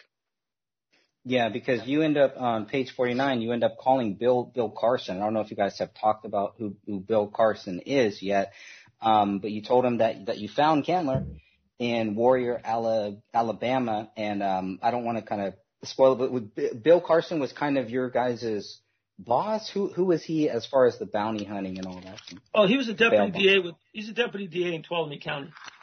Okay, so he yeah. put out this thing, and you guys um, went and got the bond, or how does how did that work? Well, what happened was I already had the forfeiture, the bail bond. There was already a warrant. In bail bonds, you got a forfeiture, and if you move over to the law enforcement side, it's basically a warrant. You don't, you don't show up for court. So you have the law enforcement, the bail bonds, and we're notified. And um, you know, I debriefed his detectives in my house in Murphy's before I left. He knew we were going back there. Um, so when I called him, it was a Saturday, and um, he was out golfing, like I told Rick and then he changed the NCIC. I mean, I, we had a discussion, but he changed it to the NCIC nationally, not the seven western states. So now, you know, all of a sudden, the deputies have our wanted poster, which Bar- Agent Barnes, the FBI, told us to get rid of. Now the, the deputies now have my wanted poster in their back pocket. So you know, that just doesn't happen, you know. Um, and that that's how that that's how that worked out. Yeah, so you guys talked about that flyer. I'm so glad that you guys brought that up because I was like, man, because the, the flyer is so interesting. First of all, I want to know, do you still have a copy of, of that flyer? If not, could you recreate what that flyer would actually look like now? Um, what prompted you to do, to create that flyer? It sounds like you kind of covered that where you said, this is what you norm, this is what you actually do. Right. Somehow that flyer ends up in the the local deputies, they all end up getting a copy of, of that flyer. They all know who, who you guys are. They have flyers that they're carrying. That was that was one of the, that was one of my questions, Greg. That was actually one Oh, of my sorry. questions here. No, that's great. That, that I'm, I don't mind at all. That was one of my questions. Was does he still have a copy of that flyer? Because I'm, I want to see that Well, flyer. Yeah. I, do, I don't, but you know what? Like, yeah, I can. Re- I'm sure I can recreate it. The biggest thing was the FBI. Uh, they got on. They got on my my rear uh, because I said wanted for questioning, and they they were hounding me. I said didn't say wanted by questioning by who. I, I mean, I, I want I, I questioning anyway. So I kind of like it kind of leads people on a little bit, but I never said by who was. You know, I, I just need this body. So, and I think we offered a seven hundred fifty dollar reward.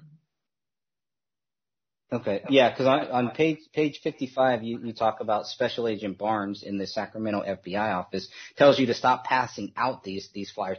Are they telling you that because they don't want you because you're making the tie between Candler and the Yo- Yosemite sightseer murders? Is is that why they tell you not to? Okay. I mean, Ab, ab, ab, ab, no, no doubt. You know, first, remember, Greg, they first ignored my 18-page report to the task force. Then I have to call. I called Carrington's attorney, Mr. Angel. Mr. Carrington calls me an hour later, and then of course, I like I, then uh, it's in the book, but I went up to Eureka a few days later and met with Mr. Carrington and took the case. You know, never charged him a dime. And you know said I can do this case. I want this case. You know, and I, I mean, I- you know, this was my second. We'll get into this later. This is my second dance with Mariposa. You know, they set me up as a bounty before, tried to throw me in jail. We know for sure they were probably going to hit me, and um, that that's how I got into Mariposa. You know, four years later, I'm, I'm, back in Mariposa, in the biggest uh, murder case in the nation. Um, so they, you know, they knew who I was, and, and you know, they worried about getting the black eye, and you know, there's there's egos in law enforcement. They're all A-type people. I get it, but I'm just trying to do my job, and you know, they couldn't stop me legally, but they could make it make it hard. And but I, yeah, they could definitely make it hard for you, and I, and Yeah. I, I, have to, I, I found that shocking in the book too, Stephen, when, when, because you did have trouble in Mariposa County once already, and you, you do stay in the book that you were kind of nervous going back in to that county and starting to go back in there and investigate because of what happened the first time. you know what? I, don't. There's nobody who's been through what I've been through in that county. I mean, I'm sure it's happened to ex-cop, PI guys, you know, in other jurisdictions somewhere in the United States. But you know, I, I remember going up and meeting with the D, DA and the deputy DA with my attorney. uh, Both attorneys. I hired two attorneys when I got in trouble. One local, one out of San Francisco. And my San Francisco guy said, make sure you got a local guy. He he was, he was a circuit judge up up there and did some things. Um, and, uh, Ken Ballard, great guy. Larry Larry Murray's my other uh, guy in San Francisco. But um, I remember how they were reaming me, calling me a bully, and uh, going in their county. I'm a bully. I'm a I'm the bully. I'm just trying to find this guy. But every time I went to Mariposa looking for the the, the guy Cliff Watkins earlier than the Yosemite case, they would call his house and warn him and everything. And, and you know, and it's later on, you'll people read that. You know, I, I ended up finding Cliff Watkins and how he was telling me about where Mariposa was hiding the drugs, and it leads to a whole other thing later, guys. And recently, some pretty heavy stuff in Mariposa, and we're talking, you know, 22 years ago. So, um, yeah, I mean, they, they, you know, they put roadblocks in front of me, but you know, I, I use the power of the law to get through things. Yeah, and people can can find a lot of that good stuff if they look on page 104 and page 10 page 105. There's a lot of uh, stuff that you just kind of mentioned there about what's what's happening there. Um, di- um, as far as Mr. Carrington, Francis Carrington, what is his relationship to Carole and Juli Sund? Uh, Carole's father, Juli's grandfather. Okay. And isn't it, it's, it's kind of strange. I always thought that it was strange that he, um, and, and he actually mentioned this to you when, when he called you, that he owned a shopping center in Fultondale, Oh. Alabama, which is close to where Candler, Oh. where, where Candler was found.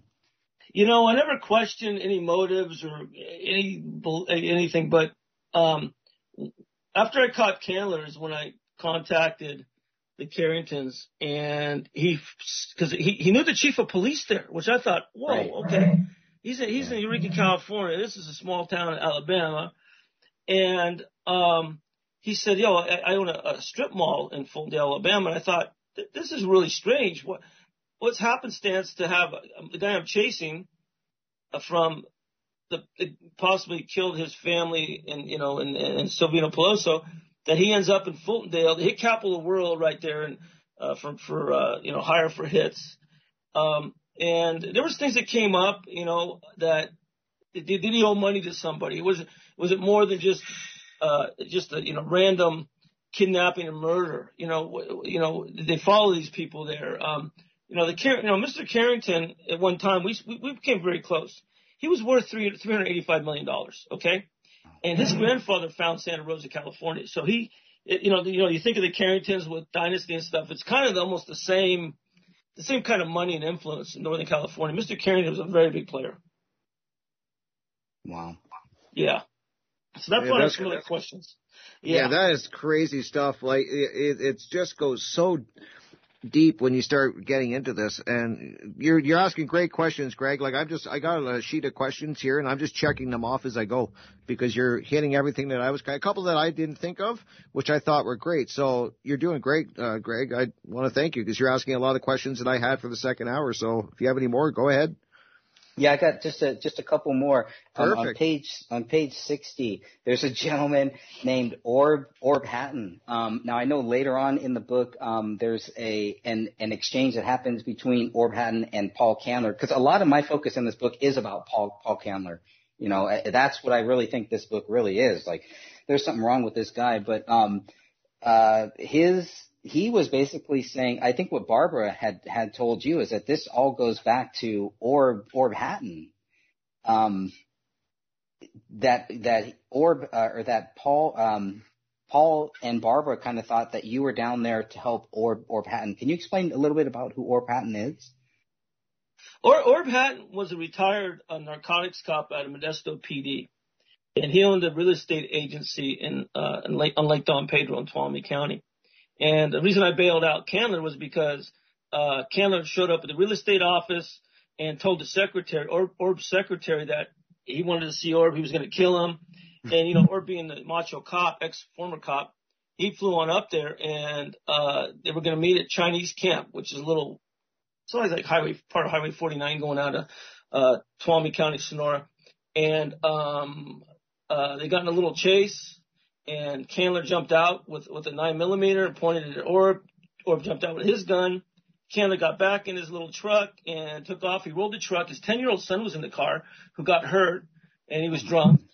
And, uh, that's the reason for the bond, which I didn't know was until Orb Hatton, when I researched it, I got a hold of him. And I checked him out. I checked him out with a good friend of mine who was a retired lieutenant and a canine guy out of Modesto named uh, Ron Cloward. And Ron, he, hey, Orb, Orb, a great guy and everything. But Orb Hatton was a juvenile officer detective in Modesto, and there was ties and there was questions. You know, he had, he had a business. He was involved in a strip joint. You know, 17 years later, I'd met a guy at a hotel one time talking to him who was actually under the thumb of Orb Hatton as a juvenile uh, officer, and he had some suspicious things. And I'm not going to try to, you know, Orb. I, I know Orb. I, I got no problem with Orb, but about four years ago, actually, no, it's longer than that. Say six years ago, Orb was indicted for some child porn stuff. And this was right around when his son was arrested for child porn stuff. And what's interesting is it was, it was he lives in um, uh, Coulterville, which is Mariposa County, but it ended up being a Stanislaus County case, which it's out of jurisdiction. So I think Orb was set up.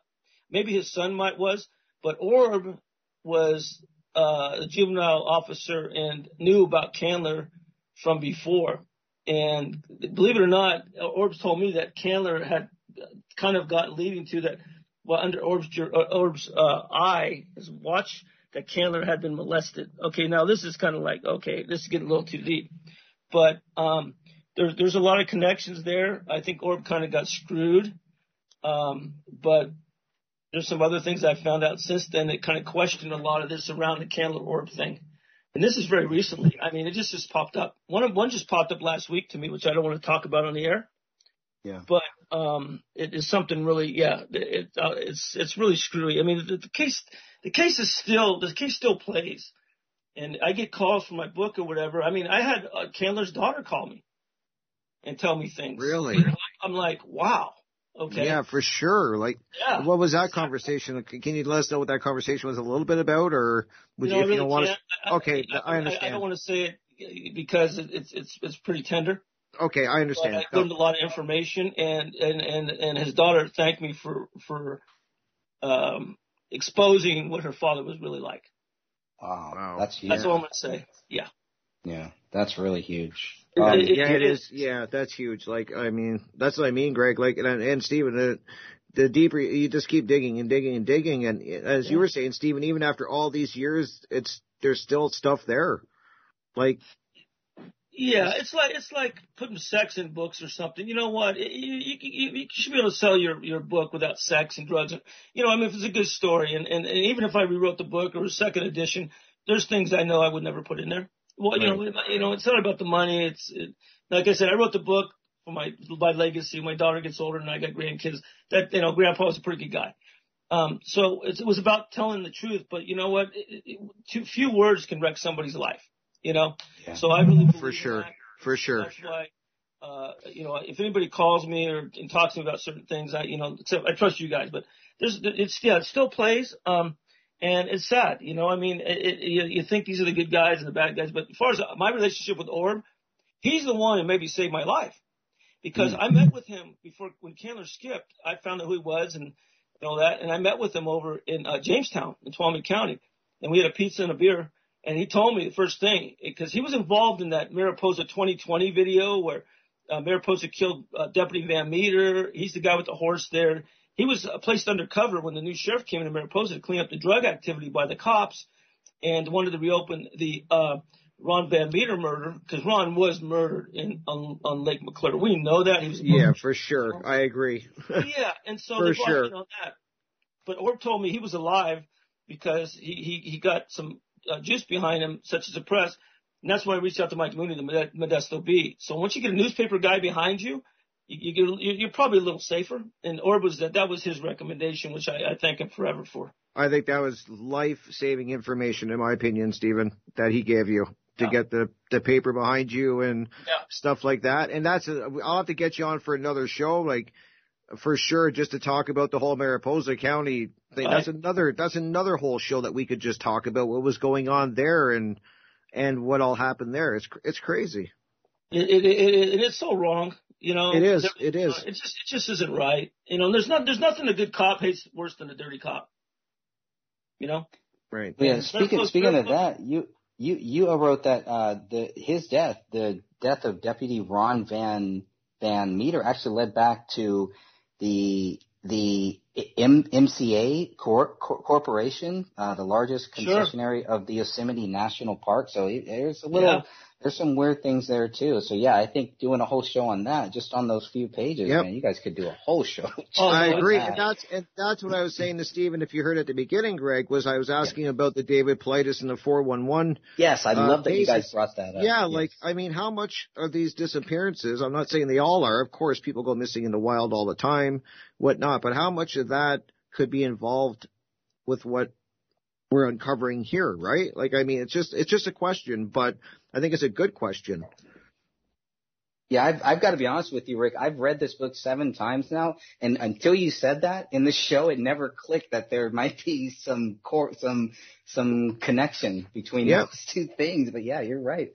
So yep. it definitely got me thinking, and I, am glad that Stephen has been following him too, and actually. Yeah, that's really cool. Yeah, that's cool. That's pretty. Yeah, cool. no, I was gonna I was gonna do a show with Eddie Barbini out of Discovery. He was he was the executive producer at LA Discovery, and wanted to do a show on um like 411, but in the, you know, and I got a hold of David, and he was a good guy. Like I said, I emailed him.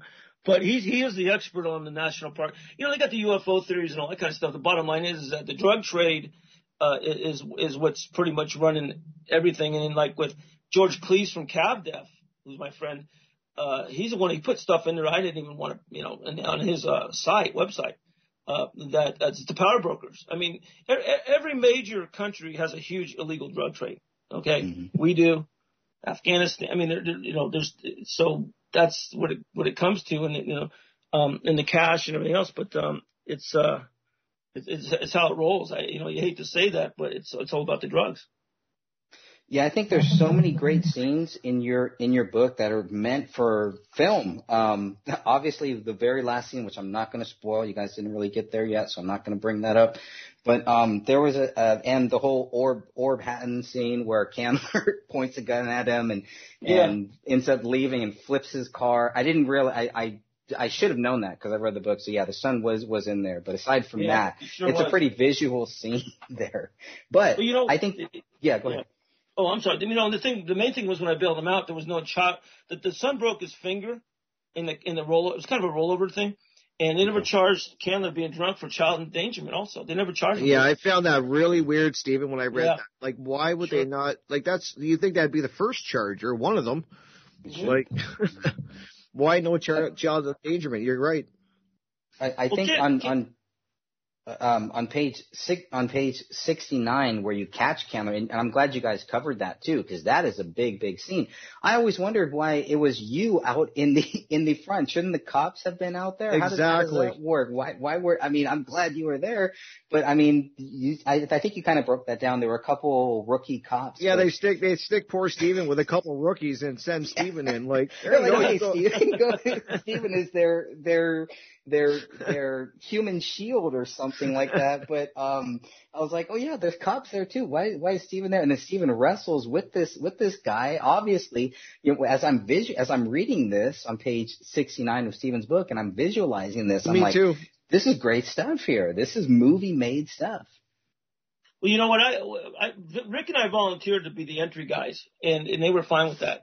You know, we when you go back there or anywhere when when you, when you have a bounty and you want to make good with the cops because now you're in the private sector, and you know that that bounty made me more than a cop would make in half a year back then. I mean, literally.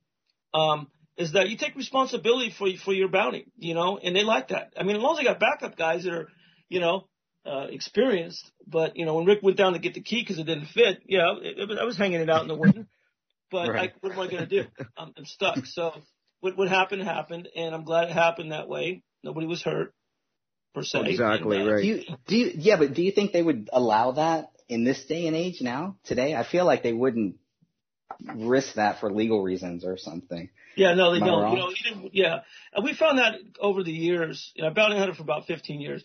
Is that as time went on, at jurisdictions, uh, either they go in or you go in. They don't go in with you because they don't know how you're trained and everything. And like I said, when you, when you bail somebody out of jail and you got to chase them, you're bailing them out for say an armed robbery. The same thing the cops rolled up on the liquor store and there was guns and this and that. Now you're going after a guy that knows he's running. He knows he's got a, a beef against him and he's prepared and his family's hiding him out. So it makes it so much more dangerous. Okay, so they know they skip bond. It's like when you, your car's getting repossessed. You know you didn't pay pay pay the uh, you know your, your payments, so it's no surprise. And um, that's what happens. You just you know you expect that they expect you. You know. Right. Yeah, I've only really- got Rick. I've only got one one more thing, and, and then I'll shut shut my mouth here if you don't. Oh mind. no, yeah, not a problem. I just yeah, once we're done that, I definitely want to ask uh, Steven to let us know about his new business that he's uh got going on. So yeah, go ahead and ask your question, Greg, and then as long as we end it around quarter two, then I can uh, let Steven tell us about his new business, and we can wrap up the show. And definitely Yeah. have him back on again because we, there's still so much more to cover. So I'm hoping Stephen will come on maybe in a month or so and continue this amazing interview. Yeah, so you guys talk about on page on 72, and I'm glad you guys both talked about it, that you did get somewhat of a confession from Candler. For, by Candler saying that he felt bad for these for these girls, Yeah. is that a confession that he was somehow involved in it, or at least knew who the, who the people were that actually may have killed um, Carole, Juli, and Sil- Silvina?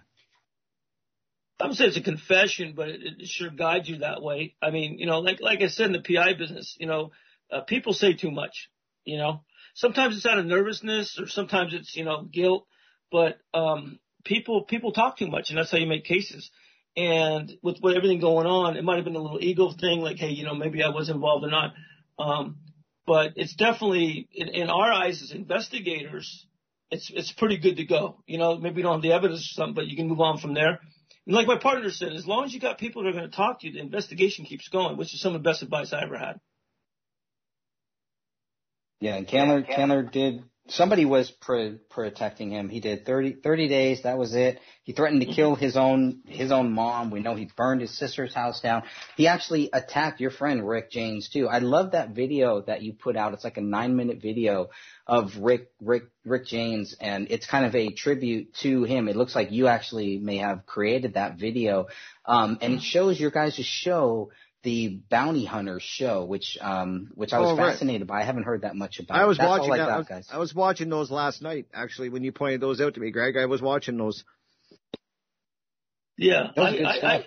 I, I, I, when he passed away, it was it was sad. So I, you know, what, what's what's kind of neat is that because of the show, we have all this footage, and I took it off of YouTube, and um, and it's all was shot on Sony 200s. It's really grainy, so I put a tribute together, and those are, you know, what you see us is really we're in Las Vegas and doing all these other things.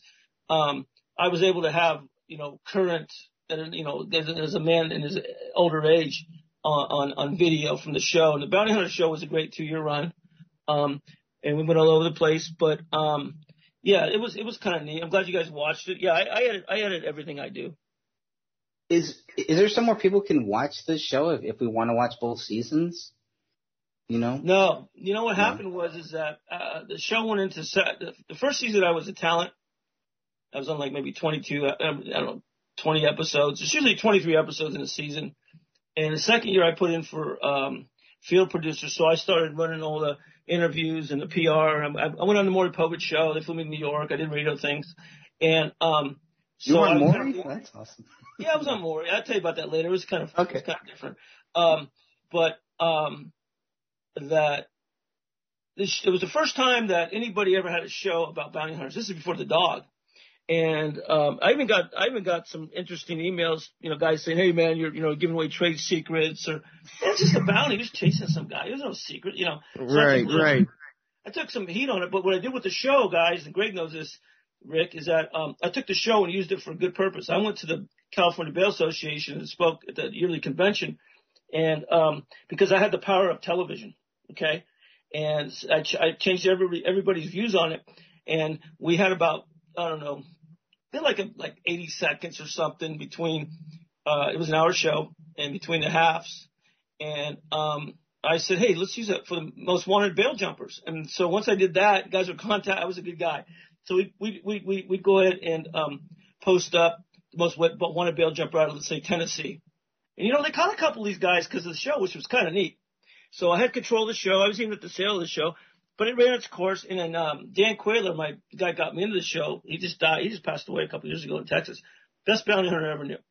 And um, his, his family kind of got a hold of all of that. You don't find a lot of it on there, but you can look up bounty hunters on YouTube. But they got to look under Dan Cuellar, uh, C E U C U E L L A R, and um, they have most. Of the, there's a lot of library up on uh, YouTube under his name.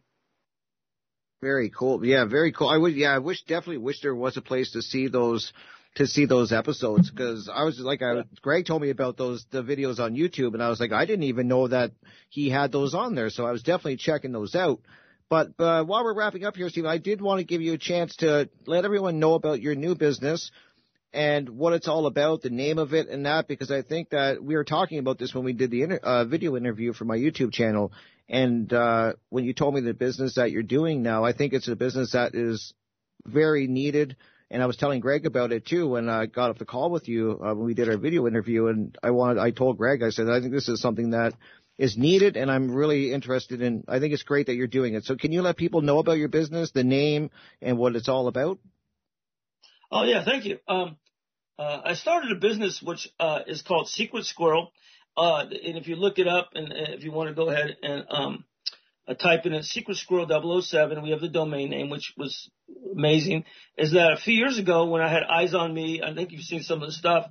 And I, like I said, uh, I, I noticed things were changing after I did the first podcast with uh, Ed Opperman on the Opperman Report in 2017 and I did the second one, things just were, I think, you know, I knew I had somebody watching me, and I know it's had to be Mariposa. Here I am, all of a sudden, first time in, you know, seven or eight years talking about the book, and so um, I was in a hotel room one day, and, and I was visiting my daughter, and I was there a couple of days, and things were, God, I just looked around, I found two cameras in my hotel room, and one was in a clock, one was in, in a um, uh, carbon monoxide fire alarm up top, and there's other things that went around that. And so I said, this is a problem. So I started researching it, and this spy camera epidemic, which it is, has become, it's, you know, spy cameras are like the sixth largest seller on Amazon now. You can get an IP address on a 1080 spy camera you can't even see uh, in the corner of a room for $79.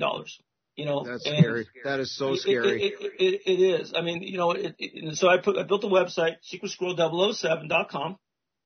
And so, uh, yeah, off and running. We've done about 30 uh, searches in the last year and from schools to hotel rooms. Uh, I did a yacht. Uh, I've done, I've done a car, believe it or not, twice. The guy didn't believe it. I couldn't find anything, but we have the equipment to detect spy cameras and audio devices through RF, VHF, uh, Bluetooth, Wi-Fi, and so um, we go out to businesses and um, and such, and if they feel they're being watched, we go ahead and we go ahead and scan uh, the business with our equipment and try to find the cameras. That yeah, that's amazing. I think this is something that, especially moving into the future, like you were saying, Stephen, with the house, it's amazing how small cameras. Like I'm from the eight like 80s, and I remember how big cameras were. And I don't think a lot of younger people realize how big cameras were back then and mm-hmm. clunky mm-hmm. and you had to stick film in them. And now everybody's got a camera because they got a phone. And mm-hmm. now, as you were saying on, on Amazon, it's amazing how small the cameras are getting. And that's just the ones that you can buy in like on Amazon. So God knows what the government has or any mm-hmm. of the big agencies. So I definitely think this is something that's needed uh, your business is needed because I think that I don't think people realize that how easy it is for them, like if they're in a hotel room or anywhere that you can have cameras on them. And I think it's something that people should be aware of. And I don't think a lot of people are.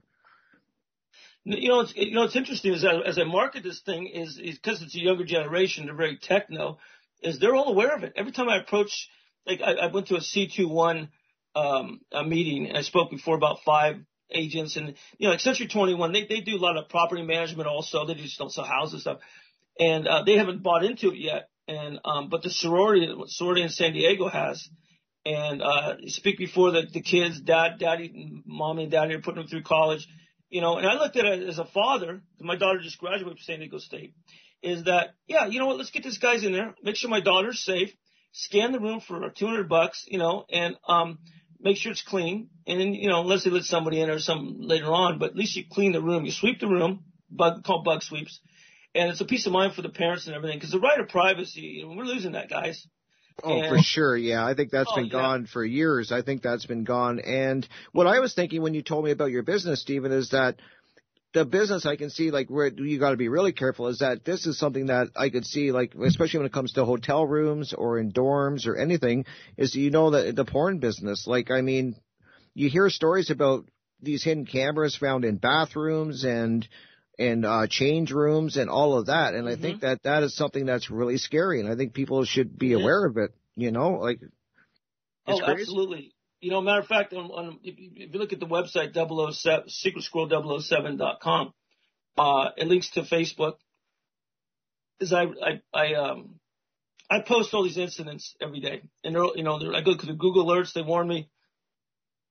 Camera found here, in New Hampshire, whatever. I post those, um, but it's more and more every day. But what's interesting when COVID, when COVID hit last year, guys, uh, I had no Google alerts because no one was going out and people were off work, and so these guys aren't putting cameras in there and such. But um, yeah, you got a camera, you put it in the bathroom at Starbucks, you set it in the parking lot, it's Bluetooth to your phone, and then you upload it to like Pornhub. Now Pornhub just got in trouble. Uh, it popped up because they were posting uh, indecency videos uh, of, of privacy. Um, and these sickos even good as far as putting them in the toilets. Okay, that's how far it's gone. And so a lot of the illegal porn is driven by amateur porn video in bathrooms, hotel rooms, or whatever. And right. they, they, they stream it up there, and these guys pay so much a month or so much to see it, and then it's taken down. It's very hard to track. And that's what they're doing. The porn, the porn, you're exactly right, uh, Rick, is that the porn industry has driven this because these guys get money for it. Right. Yeah. And that's, that's a scary, that is what's a scary thing, especially if you have children or whatever, and they're and as you said, they're putting them in bathrooms and God knows where they could put them oh, anywhere. Oh, yeah. They're so small, And what do you think, Greg? Like, I, I remember telling you about that. You didn't realize that Stephen had this. Well, no, you kind of did, actually. I, I understand corrected. You did kind of hear about his business because you were the one that told me the uh, 007 part because I forgot. But what do you think? Like, do you think this is a, a business that is needed out there with the way technology's going and stuff? Oh yeah, definitely. I mean, there's there's so many different avenues too. Um, when you when you think about just like family, especially like elder elder family, I have a lot of um, elderly family that we're like looking for for things um, to kind of help them out with just you know certain certain things, not necessarily like sweeping sweeping houses and and stuff like that to make sure that you know nobody's putting any cameras in there.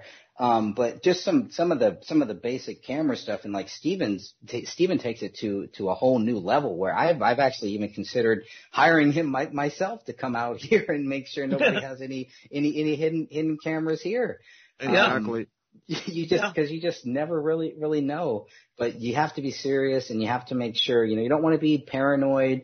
But um i think if you are going to hire somebody to to do that definitely Stephen would be the the perfect person for that. You can we can you can see that he has the knowledge the background skills and and and everything. So definitely, you know, if I'm he would be the first person that I would hire or the first person that I would um actually recommend.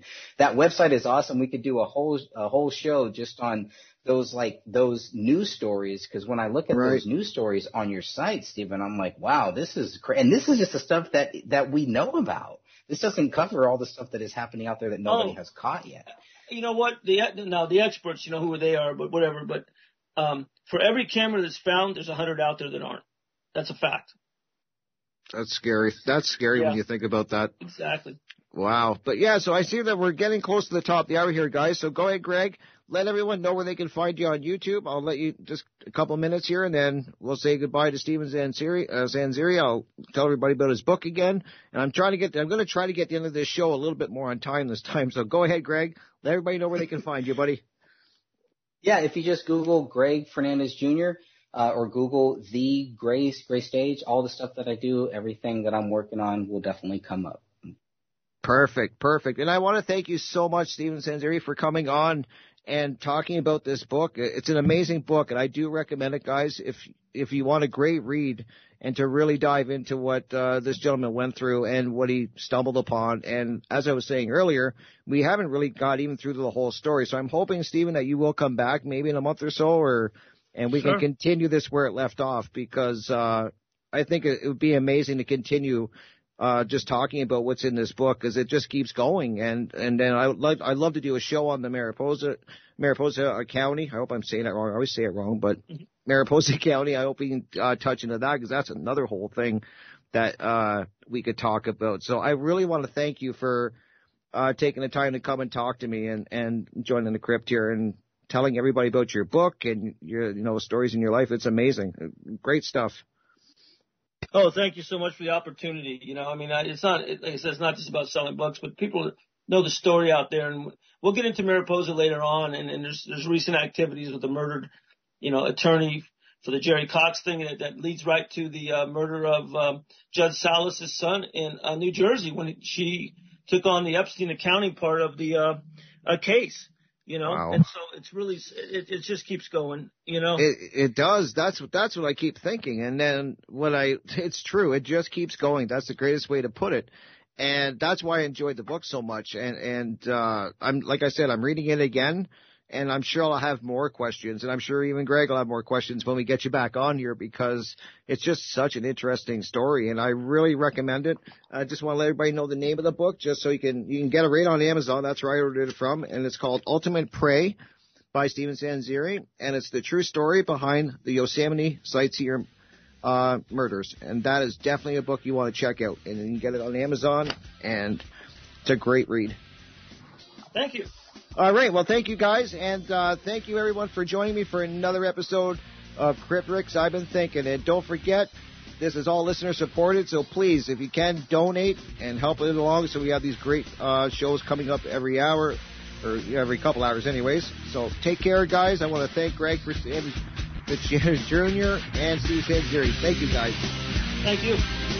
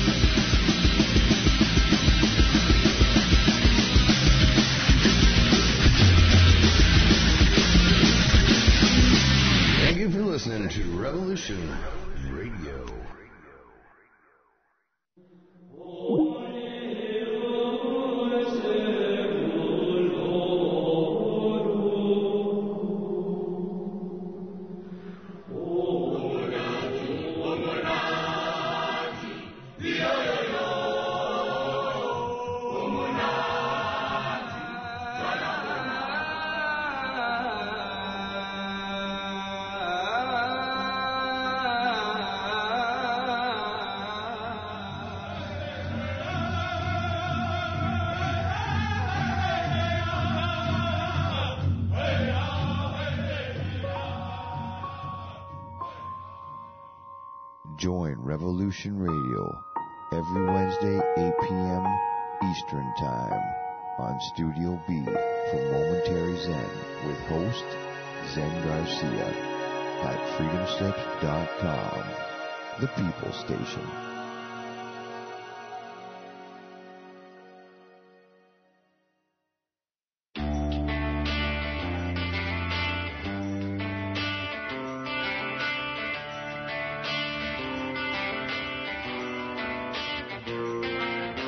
This is Thomas, aka a Mad Painter. I'd like you to join me Monday nights, 10 p.m. Eastern Standard Time for Open Canvas. Don't forget to bring an open mind. Yes, folks, that's right. Bring an open mind to an open canvas. Again, that is Monday nights, 10 p.m. Eastern. UFOs to government corruption. This is Revolution Radio, freedomslips.com. You don't need to expect us. We're already here.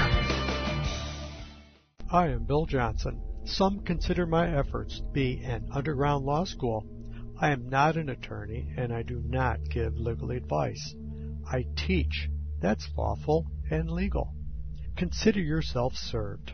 You are to appear Wednesday nights, 10 p.m. Eastern, Studio